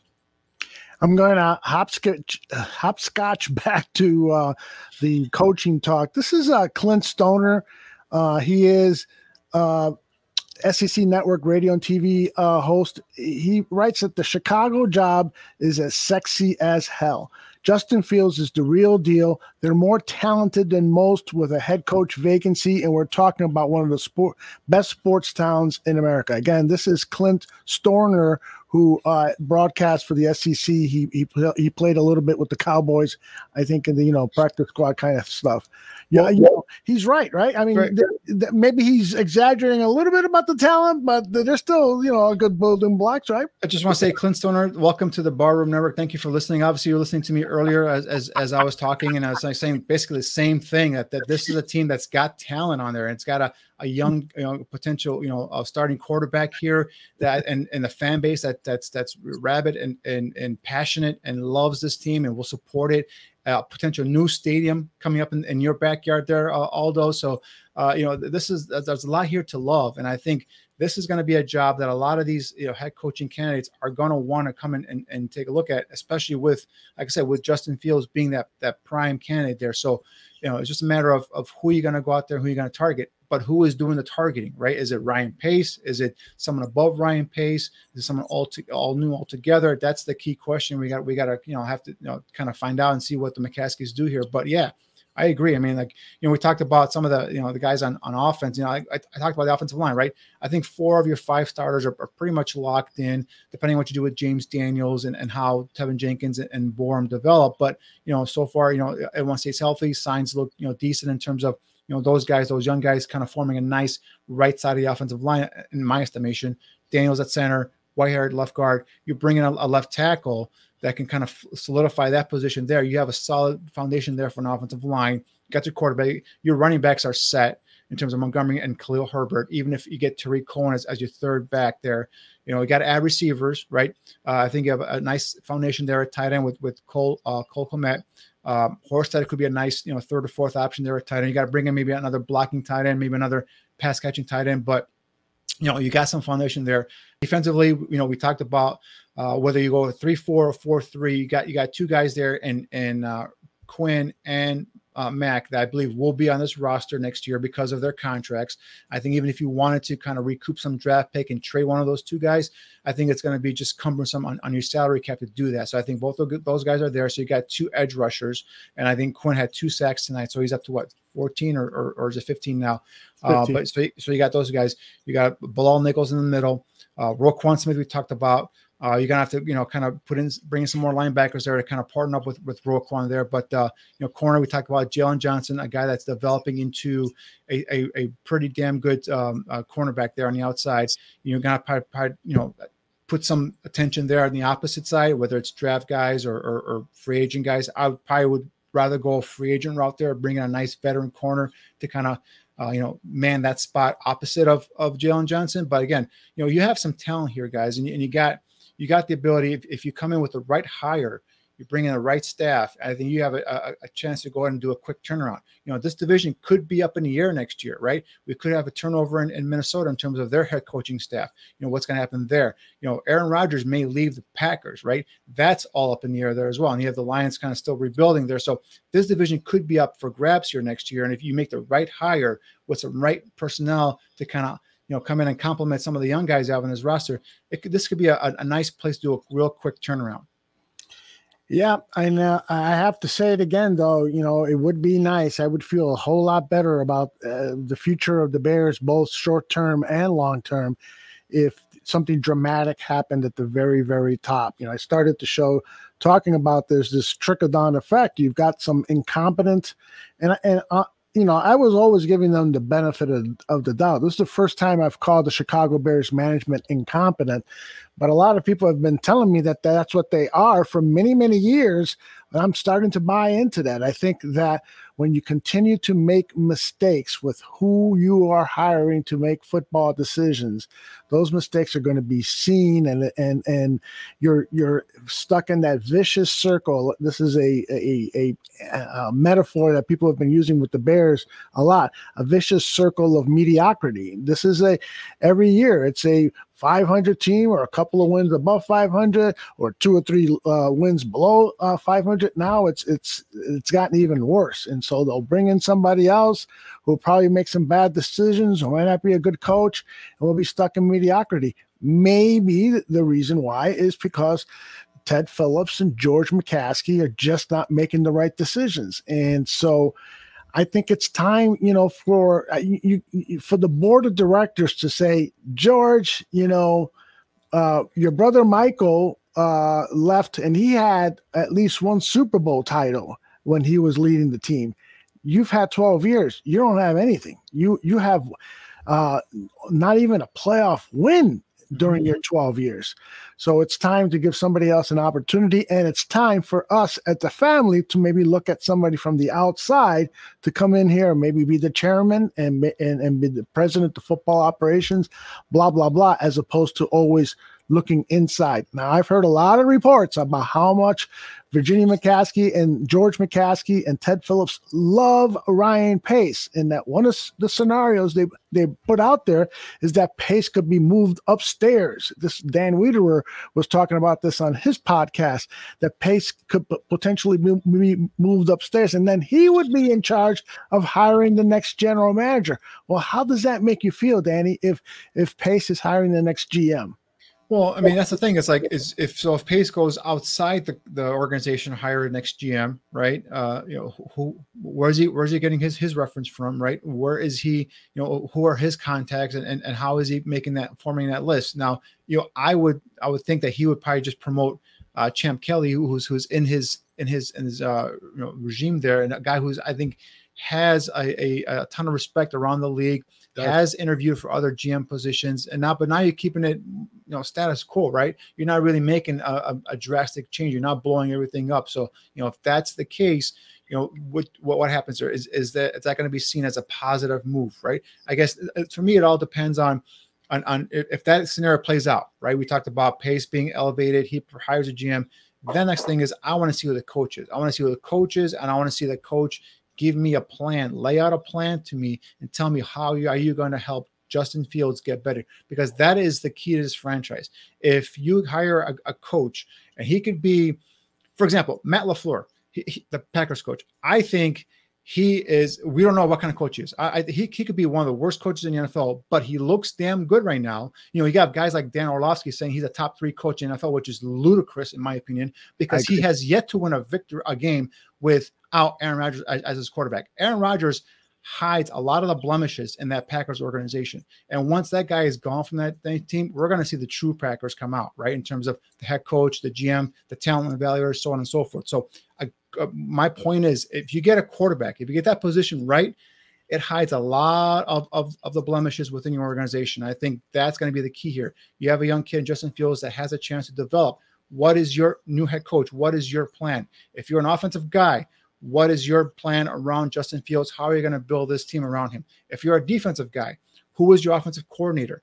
How are you going to build our offense around Justin Fields? And not only that, who is your ex, you know, your your second in command? Because if I'm successful as a defensive guy and my offensive coordinator is going to be plucked away from me, I don't want to have a whole new system for my quarterback to learn. I want to have a guy already on my staff that's going to go and just kind of move up a, a, notch and take over the offense play calling as well. So that's the key there for me. And I, I want to see how that who is brought in here and what is their plan specifically. What is their plan for Justin Fields? Yeah, and you know, uh, are you of that school? I put up a poll. I was looking for it, I couldn't find it, but I put up a poll uh, asking people on Twitter, "Do you think that Matt Nagy could ruin uh, Justin Fields in these last three, four games that that he's coaching him? Would you rather uh, uh, Andy Dalton or Nick Foles play these last games? Are you of that theory uh, Danny, that it's better to get him reps, even if the scheme is running is not uh, very good. Can he ruin him? He he can he he can ruin him by getting him hurt. He can go out there and put him in situations where you know he, he can get hurt. Uh, but I I do not want to see any Dalton or, or Nick Foles play because there that's nothing. There I have no interest in watching this offense led by Andy Dalton or, or Nick Foles, right? It's already bad enough to watch it with Justin Fields playing it, and you know. But for my thing is, I want to see him get those reps out. You know, tonight that that that interview process post game where he explained that that Mooney play, where what he was looking at, what the defense is doing, and how he came back, and then it was gone. You know, that's things that he's learning. That's things he's processing. He's going to see that on tape over and over again now through the week, and now it says, all right, next time I'm in a situation, I know how to counteract that these are the teaching moments, uh, the, you know, the process for him to go ahead and continue to get better. Again, ball security is an issue, has been an issue. I think that's something he's got to work on. And again, just get rid of that football. Don't take sacks. It's something he's to have to continue to work on as well. But, you know, I want to see him out there. I want to see him, you know, shine that, you know, we saw it tonight, you know, there, that when he went that no hurry, you know, the hurry up offense, no huddle, they were moving the ball down the field and they were getting themselves in, in scoring position. Now, next thing you know, they get into the red zone area, and then now now the, the play calling blocks bogs down, and and next thing you know that they're you know punting the ball or going for and fourth down. So it's not something that that looks pretty when it gets into the red zone area, which I'm, I'm not sure why. Uh, but you know, I want to see him out there. I want to see him continue to develop, get these these mistakes out of his system now. Uh, in, in the season that, that's a throwaway season. I do want to see the Bears win games as well because that just gives the players a little bit more motivation to come in every week to work and, and just try kind of kind of try every you know every game and, and, and put out a good effort out there. But it, it's, it's also something that I do want to see Fields out there and just you know getting these these rookie mistakes out of his system now and continue to, to get better and hopefully develop into next season. Uh, Danny, let me take a first crack at PJ's question, which is we have done well in the latter rounds of the draft. Who really makes those picks? It's not Pace. Head of scouting or somebody makes those picks. I want that guy promoted. Is it Champ Kelly? Here's my my uh, thinking of how this works, and Danny can add to that. Correct me if necessary. Is there are regional scouts. Each of them have a part of the country and they go to colleges and they evaluate these players. They come back with film and re- detailed reports about their personality, about their uh, upbringing, everything. They do thorough jobs. The higher the draft investment, the more thorough the job they're going to have on that investment. Then all they they have t- tape. They look at it in rooms. All the scouts talk about it. The coaches that are on the staff talk about it. The general manager, of course, is there. The player director, blah blah blah, player personnel director. They're all there talking about it, and then they come up with a consensus pick. Now Ryan Pace is much more involved with those super high investment picks, the first, second, and third rounder. Those day three picks, rounds four, five, six, seven, those are the ones that he usually doesn't pay as much attention in terms of film and so forth. That's how I've read the situation over the years and from uh, from reports. Danny, did I get anything wrong based on your knowledge? Well, the, the way I understand the way it works, and I'm not each organization is different, but typically the way it works is, is these these area scouts they, they all you know they'll come up with the reports and they all falls into the uh, the head of uh, college uh, scouting director, right? So that that's who gets all the reports, and and and I think Champ Kelly that was part of the question. He's he's more on the pro side. He's more of if you think about free agents, so on and so forth. He that's where his his expertise comes comes in at the college scouting director. And I, off top of my head, I, I forgot the name of the, of the the guy who's in the charge of that position now with the Bears, but. Josh Lucas, is it? No, Josh Lucas is he's like the assistant GM, I believe it is. I think he's like Pace's right hand man. But anyway, Pace, Lucas, uh, there's another, other guy that, that the tap that cap guy. They all kind of get in there with the, the scouting director and they kind of set their board, right? So then they set their board based off of these these reports that are coming in from the scouts coming to funneling into the to the scouting director, and then they go ahead and they set these boards. Now, when you get into a later round, the, the first couple rounds, we, see all, all these mock drafts that come out on these ESPN and on and CBS and all these things. These are all consensus based mock drafts, right? These are all you know that these they get these lists of players that they should be considered you know first two round uh, players, and they kind of go off of that. You know, typically when when a GM makes a bold pick in the first couple rounds and it's not seen as one of these consensus picks, you know that that guy is either you know chastised for for going off the board or or, or, or if the player works out then they're like, oh, the guy's the guy's a great GM. But typically they have these, you know, the top 150 or 200 players that they the whole league kind of kind of kind of considers the top players in the draft. Those are usually the guys in the first, second round. Some trickle into the third round. The lower end guys now, this is where you say, all right, my coaching staff has seen this player, player A.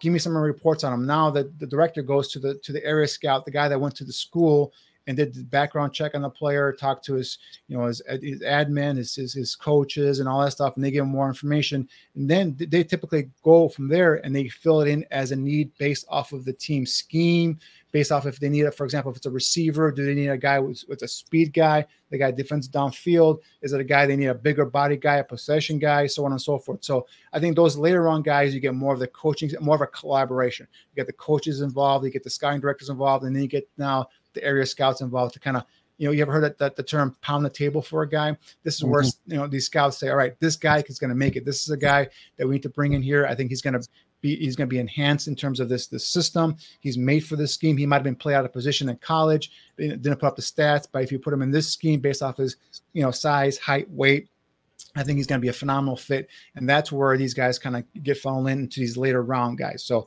you know Darnell Mooney's and, and the Trevis Gipsons and the Kindle Vildors and, and some you know even Eddie Jackson was a fourth round pick. You know guys like that. Typically, it's all based off of the, the area scouts, their information they've gathered on this player, and then also funneling it into the scouting director, who then now works with the coaching staff and says, "All right, scheme fit. Will he fit our system? Is he is he have character issues? You know, do now we do we vet this guy out? Can you guys bring him in?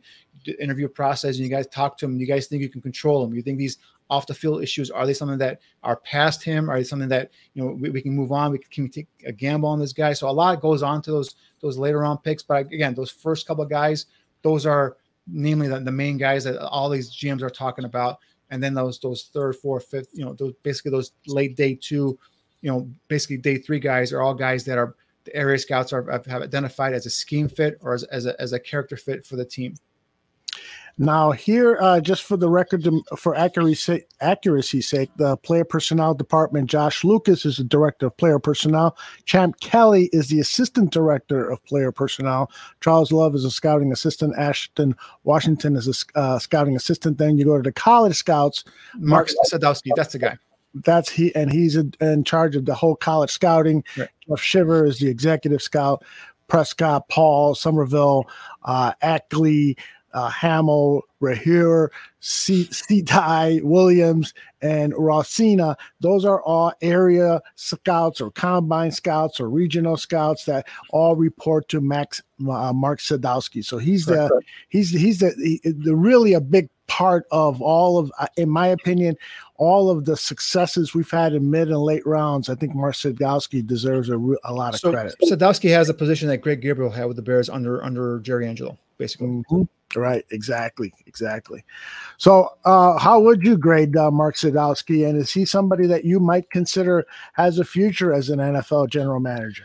That's the thing. It's like going from a college, uh, you know, scouting director to to a GM. That's a huge step. Obviously, you know, there, there's a lot that got to go into that. I don't know him personally. I haven't never, you know, worked with him, but I'm just it's it's a guy that you know has done a you know I'd say a solid job. I know his reputation around the league is is uh, is someone that that that's very uh, well thought of, you know, around the league uh, as is Jeff Shiver, the, their lead scout as well. So, uh, you know, it, he, you know, the Bears do have some some quality scouts in, in their scouting department that that work for them. So, and, and I think I think some of it has, has come to fruition with some of these late round picks that they've hit on here in, in these, these recent drafts. So, you know, that's the thing is like if you get rid of Ryan Pace, now all those guys are are, are coming out of you know an, an opportunity to go ahead and and and you know test their free agent waters, if you will, and move on to other organizations. I think, you know, Chris Ballard, when, when once Jerry Angelo was let go, that's a guy that kind of left the building as well, right? Went to the Chiefs and then ended up from there going, you know, interviewing for that uh, Colts job and getting the Colts job. So Chris Ballard was a part of the, the Bears organization here as well. So under There's a lot of good people in the Bears organization right. that have gone on and gotten great jobs elsewhere. So the, definitely the uh, George Paton, the uh, the the uh, GM now with the Broncos was a guy that was under the Bears as well. So a lot of these Bears scouts have moved up the, the chain, the ladder, if you will, with other organizations, have have taken on prominent roles in the NFL. So, you know, it's it's it's just because you know, uh, you know, the, the, couple of first couple of guys, first or second round, you know, picks don't make it.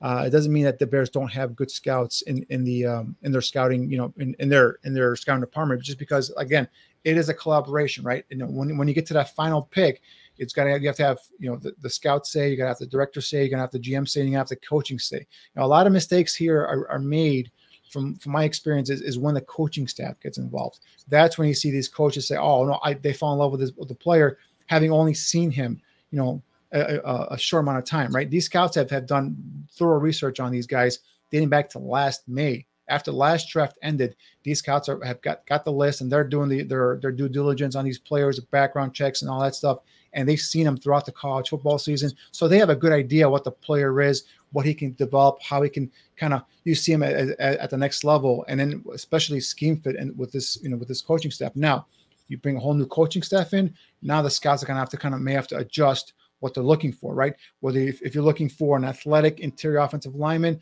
because you run a, a, predominant zone scheme, now you go into a more of a power gap scheme. You're gonna have to change your offensive lineman. You're gonna have to look for guys that are more stout, more powerful at the line of scrimmage, as opposed to being more athletic uh, and having you know less ability moving to move laterally and just just more brute strength to go out and move guys off their off their marks at the at the line of scrimmage. So you know things change up that way. Um, you're looking for you're bringing a, a, a, um, a, offensive guy that wants quicker, speedier receivers. You know, the, you know the guys like Allen Robinson, a six one, six two receivers might not be what they were looking for. They might look for more of those five seven, five eight guys, Tyreek Hills, you know, guys like that that can you know get you know uh, get down the field quickly or or just you know uh, run a lot of bubble screens and so on and so forth. So it's a lot that goes into goes, goes into. I'm not going to bore you guys, but the whole process, but um, it, it just it, it's constantly changing, and I think there's a lot of collaboration. But I think for me, a lot of mistakes happen when those coaching staffs get involved at, at the later portion of, of the evaluation uh, of the, of the evaluation portion of it. And I think that's where a lot of these coaches say, "No, I want this guy," and that that overrides what the typically what the scout says. Um, uh, J Rock says, uh, "What does Danny think of Eliot Wolf as GM?" Eliot Wolf, for those who don't know, was for I think nine years with the Green Bay Packers organization, worked his way up all the way to the director of football operations in 2016 and 2017. And everybody thought that he was going to become the chief guy with the Green Bay Packers, but he lost the power struggle over there. Went to the Cleveland Browns, where he's he was uh, assistant general manager for a couple of years, and is now a front office consultant to the New England Patriots, which is says a lot about what they think of him that they would come bring him in and pay him hundreds of thousands of dollars to consult. Danny, what are your thoughts about Eliot Wolf potentially being, you know, uh, involved in the Bears organization? Right. Obviously, Eliot Wolf, his father is, is Ron Wolf, the, the, the Hall of Fame executive with the Raiders and, and and more, you know, famously with with the Packers. So you know, he comes from good, you know, uh, bloodlines, if you will, in terms of talent evaluation. And you're right, Eliot Wolf was was a rising star in, in the scouting uh, slash uh, administrative front office uh, field. It, it's funny because when you go to Senior Bowl, uh, a lot of people are, are trying to butter up to these guys that are going to be in line for future GM roles, just trying to you know get you know network here, get your name out there because you know eventually these guys are going to be in a position to hire you know scouts and, and, and assistants and all that stuff. So you always want to make you know make make nice with these guys. And Eliot Wolf, he was one of the star attractions that every Senior Bowl went to because everyone wanted to talk to him. Everyone wanted want Eliot Wolf to kind of know him, who know who he was, and, and kind of you know pass him on a resume or or a scouting report. So yeah, it, the way he kind of his dissension went, you know, with with you know with the Packers first of all, then with Cleveland. I think he's a guy that, that I'll definitely bring in and, and, and interview and, and, see what he does. But again, now you're talking about a, a GM role. I'm not bringing Eliot Wolf here in, in here as a head of football operations. I'm bringing him in here as a possible GM. But again, I would like for him to report to someone like a VP of football operations who knows what to look for and what you know in, in terms of a GM. So that's what I, we, we, talked about some names earlier, Jeff Ireland or or Rick Smith, potentially those guys. You bring those guys in, they're your football uh, VP, and now you bring in a guy maybe like Eliot Wolf to be your GM. Now you and Eliot Wolf go and you guys hire your head coach, and then that's that's how it works from there. So then now there's a there's a there's a hierarchy, right? There's there's a VP of football operations, there's a GM, there's your head coach, and that's that's going to be your your your face of your franchise off the field, if you will. Yep. It's interesting. Uh, uh, lately, I've been hearing a lot more talk about, you know, Ryan Pace's philosophy about not talking to the media. And, I think it's a uh, mistake. Uh, yeah, it is a huge mistake. It's really hurting his stock, I think, with people, casual fans, with the diehard fans, and potentially even within NFL circles, because – it it just appears it's it, it appears very cowardly and uh, I think that part of the reason is is that he is so inclined to be uh, very very secretive that he just doesn't want to expose himself to questions, and so that people can kind of figure out what he's thinking of, you know, give ammunition to other teams. Well, Pace said this at this press conference, so maybe we should do that.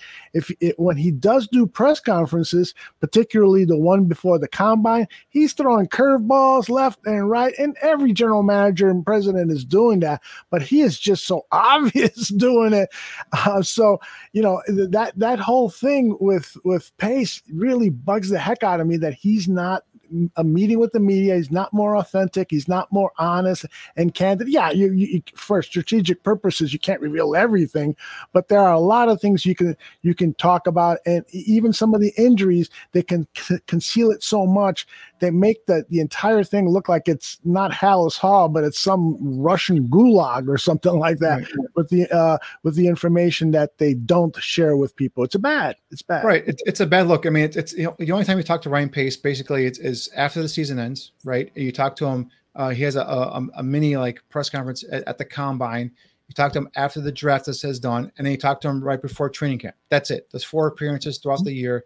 And I'm not saying he's got to be Jerry Jones out there meeting every, every week with with the team and all that stuff and, and to the media. Now I know he does a, a, a radio hit for the local radio station, but that, that's just like a vanilla. That's there's no questions there whatsoever. So, exactly. but the thing is, like for example, this this whole thing with, with Matt Nagy that, that kind of blew up right before the Lions game. You know, that's where you want your GM to kind of get up there and say, hey you know what? This is this a this is not happening. You know just just debunk that rumor you know stop it right there and say you know what? This is not happening. We're not doing this. That's where you show leadership you know. We're not saying sit there and, and do an hour press conference talk about your draft plans or anything like that. Just kind of show to, to the to the public, hey, we have a, a GM here that's in charge, right? And and, and if, if I'm someone gonna gonna get fired, you know he's got he's gonna have to make a you know a statement here, and then in nothing. It was just he, he hid behind the cameras you know, uh, uh, even George McCaskey hid behind, you know, and then then make a, a statement. Now that was just just I felt bad for Matt Nagy because you just let him kind of sit out there. You mentioned earlier they, they, they bring out Chris, you know, Chris Tabor, special teams coach, to kind of you know answer the three questions like what is he out here for talking about this kind of stuff. So um, that's that's a situation there where I think Ryan Pace should have come out and said, you know what, this is a, this is a false rumor. We're not going to come out here. We're not going to deny or, or, or, you know or uh, debunk every single rumor you guys hear on the internet. Mm-hmm. But this is one that that kind of took a, a life of its own.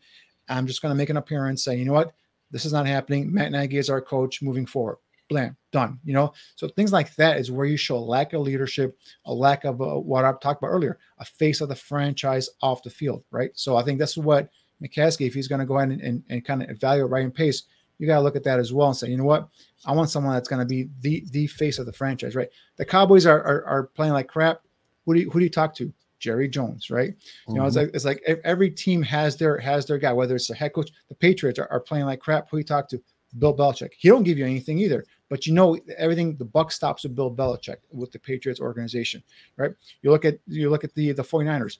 John Lynch and and and and, and Shanahan are, are, the, the leaders of that of the football operation there. You know, owner doesn't get involved at all. So the Bears, you don't know. Is is it Phillips? Is it McCaskey? Is it is it Ryan Pace? You know, you, you want to know where the buck stops. And with the with the Bears, unfortunately, just there's no one here you can say, all right, the buck stops here with this this person. You just don't know. Adam Hoge over at WGN Sports was reporting that Ted Phillips has privately been going about talking to people about getting out of the present position he is with the Chicago Bears and making sure that they bring in somebody who is definitely accountable as the fo- head of football operations. So he might be uh, he might be on the move to a lateral position with the Bears or or who knows uh, where exactly. PJ had a uh, a question here that I wanted to address. Uh, let me see where it went to. says uh, the only uh, issue I have with Wolf is that Fields may not be his guy. So uh, that question, that comment from PJ brings to mind a podcast that I heard with Daniel Jeremiah uh, at uh, Move the Sticks. And Jeremiah talked about when uh, people interview for general manager jobs, it's okay for the owner of the organization who's doing the interview or whoever's doing the interview to ask if you've got scouting reports on certain players. Can I see your scouting report on Justin Fields? Can I see your scouting report on Darnell Mooney? Can I see, you know, they want to see as many scouting reports as possible. Jeremiah said that it's almost like your resume. If you are uh, a college director of scouting and you're interviewing for a higher position in, in an organization, showing those scouting reports is like a resume. So I don't think that the Bears, well, the Bears could do anything that's stupid, but hopefully, if they're not stupid, I, I would think that they're going to pick somebody as head of football operations and another person for GM and so on down the line. That all these people are all in on Justin Fields being the being a quarterback capable of becoming a franchise quarterback. You agree with that, Danny?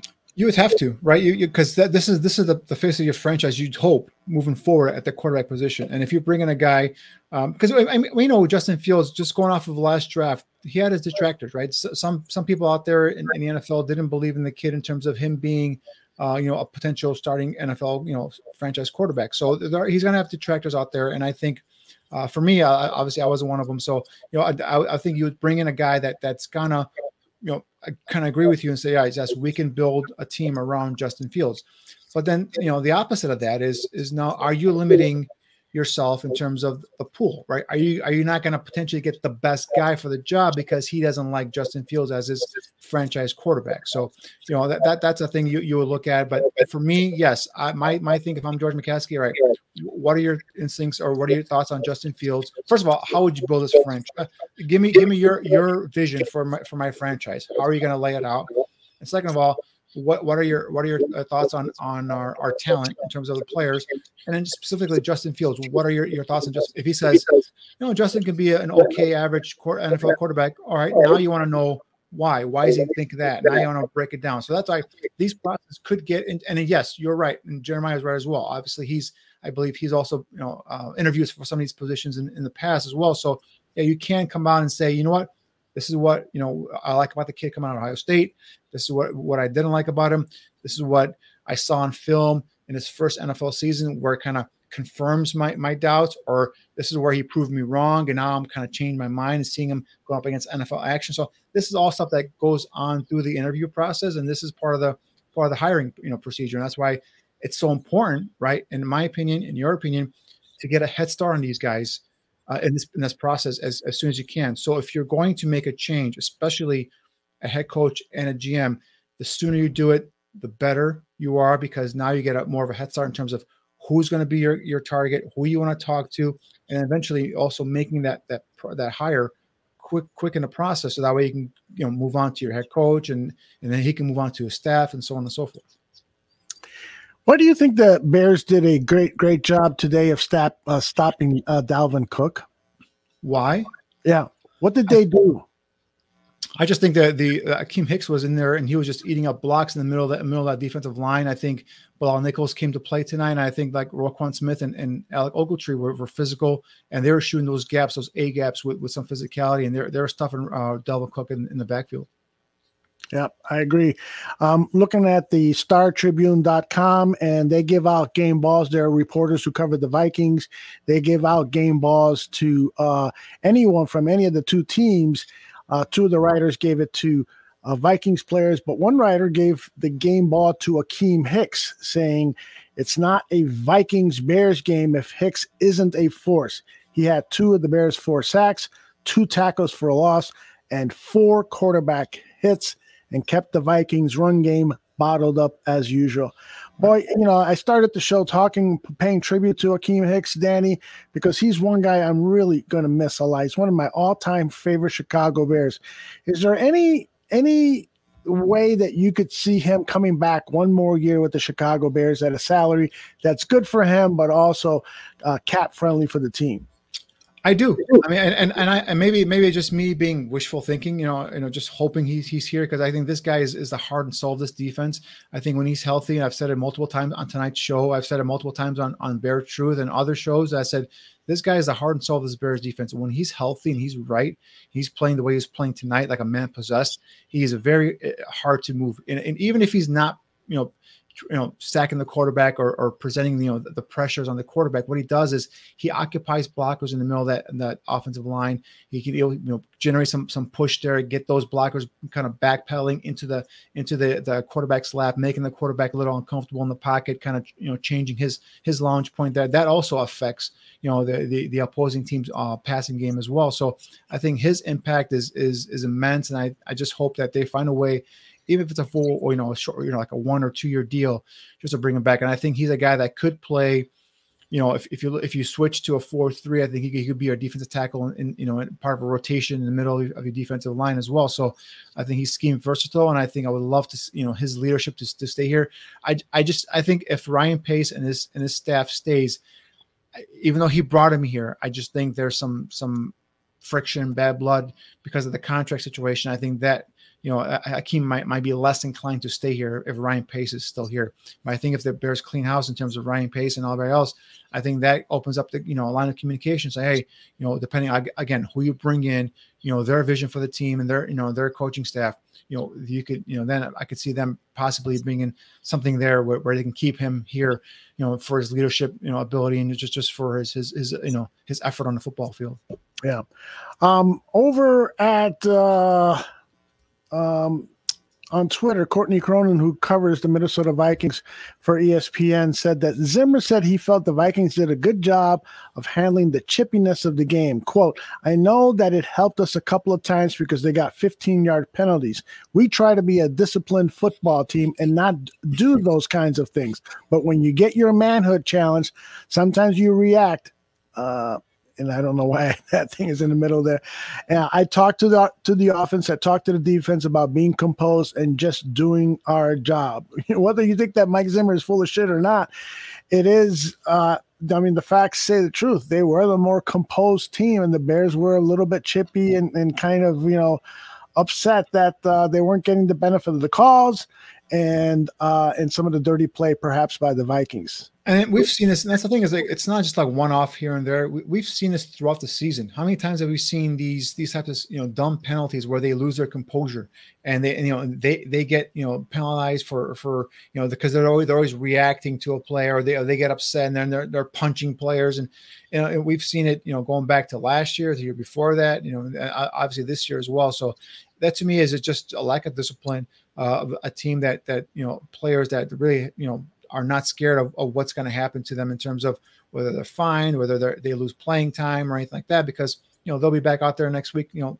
full amount of snaps and everything like that. So I just I just that to me is is a, is a marking of of an undisciplined football team. You know, these things don't happen to the New England Patriots, right? Because that the Bel- Belichick will not stand for that, right? You know, the winning football teams, you don't see this kind of things happen. Yeah, here and there, football is an emotional game, and these these are you know men that are going at each other, and you'll see something going off here and there, but I just like on a weekly basis almost, right? Mm-hmm. You'll see that you know you, you don't see these a lot with winning football teams, and I just think like you know just undisciplined, non-winning football team, um, and you know unfortunately it just continues to hurt the Bears week in and week out. Well, uh, what else do you want to talk about, brother? Because um, I will be back here, I think around 11 a.m. you know, Greg Gabriel uh, uh, was so upset with not only officiating, but Matt Nagy. Well, I shouldn't say he was upset with Matt Nagy, but he, he was displeased enough for the very first time to text me and say the Bears might fire him tomorrow morning. Uh, did you see a lot of egregious uh, bad calls and bad uh, coaching by Matt Nagy enough to warrant him be- maybe being fired in the morning? Well, for me, I, again, the offense is embarrassing. Although I, I, I, can't stand to watch the offense. I, I, it sucks watching the tape of this offense, just breaking it down every week to, to do a show with with Bare Truth. It's it's just how bad it is, and and even with the you know the um the caveat of, of or the enjoyment of, of, watching a young kid like Justin Fields develop, you know, with the system. I feel bad for him because I just feel like he's handcuffed and he's not put in a situation where, you know, his best talents are, are, are put forth, and and that's why I, I it's it's in, it's aggravating. It, it pisses me off week in and week out. But it's it's just to the point now where that that confusion on that fourth and one where he didn't call timeout and that play was ran, that just I just laughed. I'm like, like what else can you do now? You know, it's it's, it's it, you know you're a head coach. You have all three of your timeouts. You're in a situation, a critical point juncture in the football game where you can maybe get back into this football game, and you don't call timeout. And you see your your your offense being discombobulated. But that's what happens with Matt Nagy when he's when he's calling plays. He's his head is all into play calling. He loses track of, of stuff. He just he doesn't have command of the football team. It doesn't appear like. So that's why I always said Matt Nagy, the, the offensive play caller, will get Matt Nagy, the head coach, fired. And I think that's that's what you're going to see here within the next couple of weeks or so, because I think it, it, it's evident now that, that he cannot coach offense, at least successful, you know, point scoring offense is what you need in the NFL. He can't he can't coach that. He can't create that. And uh, you know, some might put at the blame at, at, the feet of Ryan Pace for the talent. But I just like I said, I, there, there is some talent here. You should be able to put some points on the board, right? You get into er, to the red area five times and you come away with what just a field goal. That's not acceptable. That's not winning football. And this offense, like I said a long, t- a long time ago, this offense is broken, and and and the, the person orchestrating the offense, the, the, in terms of the, the head coach, the guys, you know, with the scheme and, and, and, the, and the plays and all that stuff, has no idea how to fix it. And I think at, at that point, you just gotta say, you know what, enough is enough. Let's move on now. Uh, Akiem Hicks uh, expressed uh, his emotion after the game, saying that he said goodbye to the fans just in case you know a contract can't be helped. So I just wanted to come back to that Akiem Hicks. We'll probably play some of that interview uh, on tomorrow morning show. He's got one game here. He's got the game against the Giants on the on January second. So he's not playing that game. Yeah, that's interesting that uh, he said that. Let me see if I can find the exact quote. Um, it is here. Put it up on the screen. Akiem Hicks says goodbye to Chicago just in case. In case Hicks was highly emotional, knowing Monday he could this could be one of his final games in Chicago with the Bears. He has one home game remaining. So his quote says, "I don't know what's going to happen. Uh, I just know that I've got games to play, and if I do end up le- leaving, I'll miss it here. I truly love my time." And at the end, uh, he was saying, I was pointing to the people that cheer for me, the people that love me, the people that love how I play the game. I was pointing at them, letting them know I appreciate them from, from my time. They're always yelling my name. I wanted to show some love back. Hicks 32 uh, writes the reporter is in the final season of a four year, $48 million contract. Sounds sad and sounds like he's almost uh, resigned to the fact that um, this is going to happen. Yeah, that's unfortunate. And and like I said, I, I think if Ryan Pace and, and company stay, I think Hicks is probably gone. But I think if, if you bring in a whole whole new staff, I think there's a chance for him to hopefully you know stay you know stay on for maybe a year or two. Uh, I, I don't think I don't know uh, how much he's going to attract on the on the free agent market, but I, I don't think it's going to be you know um, you know bank breaking or something like that where where the, where the Bears are or, or cap breaking I should say where the Bears are going to be you know handcuffed and they can't really afford to pay him. So, you know, he, he, maybe he might give him a hometown discount because he, he loves it here and it sounds like he truly wants to stay here. Yeah. Um, I, I, don't think he's going to accept a low ball offer, but I think if you give him fair market value, I think he'll stay, whether it's you know for a one or two year contract. So, um, you know, hopefully, I fingers crossed that, that this is not his last season in Chicago. Like I said, when that guy is on, he's healthy in, in the way he's playing, the way he's playing tonight that guy is is a is a game wrecker. And uh, I think you know you know flanking him with with a Robert Quinn and, and, and a Khalil Mack and a de- young developing Bilal Nichols, I think that just continually going to get better and better. All right, Danny. Any final thoughts before we pull the plug? No, I mean, uh, just right now, I'm unfortunately we're just you know on at Matt Nagy watch. You know, uh, it, it we know it's going to happen. We just don't know if it's going to be you know um, after four after the season's done and next three games, or is it going to be after you know next week? Because remember, the the NFL rectified or, or, or agreed to this uh, this this uh, new rule where uh, teams that have uh, either let their head coach know he's going to be gone. So, so technically, they could just make an announcement saying that Matt is going to coach out the rest of the season, but he is done in terms of after the year, and that could still make them eligible to go ahead and interview uh, potential replacements. Uh, you know, two weeks, you know, with two weeks left in the season. So obviously they got to get permission and do all, and it's and I think they're all Zoom interviews as well, not like in person. So you know that's something that to look to look forward to, or not look forward to, I should say, but but to keep an eye on, see if that happens. Uh, that breaks after the Seattle game. Again, Seattle's going to be up against it this week. You know they're they're playing tomorrow night, so they're going to have you know, you really short week. So, but that trip out to Seattle is, is a tough trip, and that's a that's a hostile environment to to go up there and win a game. So if the Bears are you know, blown out in that game, you know, do the do the McCaskeys then just say, you know, Matt Nagy is going to be relieved of his duties after the season, and now we're going to start the process. But then that goes back to who's who's making who's doing the interviews, uh, you know, who's the GM, what's the what's the structure in the organization. Maybe they're just not ready to answer those type of questions. You know, we'll, we'll see. So, uh, you know, that that's really what we're looking forward to. And I, again, just the continuing, you know, development of, of Justin Fields. Unfortunately, just it seems like whenever he takes, you know, two steps forward, there's always a step back for him. Uh, I just want to see some more consistency and again, just you know, just uh, uh, have an offense that that you know caters to his strengths and just you know allows him to go ahead and, and be the playmaker he can be. So, um, so that that's something we have to look forward to now. PJ wants to know if you think that Vic Fangio would be a good head coach for the Bears.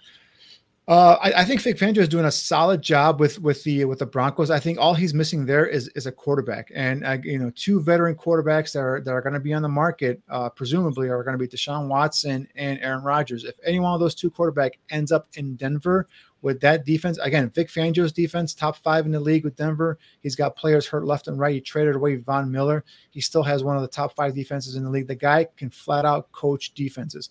Some of his in-game decision making, uh, I scratch my head here and there, but uh, again, all he needs with that team is is a quarterback. And if he gets a quarterback, and I hope they give him a chance to to come back for for a third season, because you know with Teddy Bridgewater and with Drew Lock there, you know two you know basically journeyman quarterbacks. You know, he's got that team, I think seven and seven now, you know, and, and at least in contention for a playoff spot. So I think you give him a quarterback there with that backfield he's got there, with the weapons he's got on the outside. He's got some nice tight ends and that defense again with him leading that defense, I think that's that's a team that could uh, make some noise next next season in the AFC. Just just give one of those two quarterbacks, and you'll see the Broncos c- competing in the AFC uh, for one of those top top two spots there. So I I, I think he's going to stay in Denver. I, I think he's done enough. But again, they brought in George Paton from the from the uh, the ex Bear Scout from the Vikings last year. So this is his first year as GM. You know, Fangio wasn't his guy. He didn't hire Fangio. So I think he's looking for an excuse to fire him. So I think if the Broncos fall short of the playoffs, you could see him lose his job. Uh, but I think it'd be unfair. I think I think that guy's built a, a, nice, solid foundation out there in Denver. Just give him a damn quarterback, and I think you'll see that Broncos team just take off. There you go. I personally don't think that uh, Vic Fangio will come back to Chicago uh, as a head coach. Uh, he's 63 years old. I think he'll probably finish his career. He's a guy that loves his golf and loves his vacationing and so forth and fishing and all that stuff. So I'd be surprised if he would want to take on another challenge. Or maybe his competitive spirit will say, you know, hey, if some some other team that I can win a Super Bowl and accomplish that dream wants to bring me in, then maybe maybe he'll he'll uh, he'll prove me wrong. But uh, I think he's got two there's nothing on his contract, so he can just go and just in retirement, semi-retirement, just just collect a paycheck from the Broncos if he wants to. You know, does he want to go back into the grind of being a head coach again? I don't know, but but I think for the Bears, again, who's going to be hiring the guy, right? But I think you, you I think you have to bring in a a, a not not a um not a, a retread, but but a guy who's got some potential here in terms of exciting the exciting the fan base and a, a guy who's got a plan in terms of how to go ahead and, and build that team around Justin Fields. So I've said it before. I don't care if it's a defensive guy like a, like a Todd Bowles or if it's an offensive guy like, like a Josh McDaniels. I, I want to see a guy that's got a game plan for Justin Fields and what they're going to do. Hopefully, we see him fast, quickly, soon. Um, Dan, uh, Danny, great job again. Uh, we're probably going to do a bare truth this Thursday, or it's kind of up in the air, right? It's safe to say. Yeah, we'll, we'll see how it, how it goes. Yeah, in terms of uh, the schedule and all that stuff. There you go. Um, and uh, I really thank you. Uh, want to thank you for popping in here for the last hour and talking Bears football with us on Bear Football. Uh, any shout outs, anything you want to say before we pull the plug? No, just thanks to all the listeners. Uh, and if we don't have a Bear Truth, I uh, just wish everyone happy holidays, Merry Christmas, and uh, we'll see you guys after the holiday if, if we don't have a Bear Truth on Thursday. But Aldo will keep us all posted. There you go. And the best way to stay informed is to hit like on our YouTube channel, and you will get notifications on your device, or just subscribe to us on any one of the audio podcast networks like iTunes, uh, Podbean, Spotify. Subscribe to Barroom Network, and you'll get all of our programming and listen to what you like and what you don't like.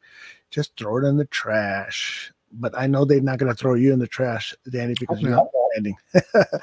all right. I will see you in the morning or early afternoon with Greg Gabriel. We'll uh, find out what's happening at Halas Hall first, and then alert everybody. Again, subscribe, and that way you'll get the alerts. Or you can also follow me at at Barroom Network on uh, uh, on the Twitter machine. Talk to y'all later. Bye bye.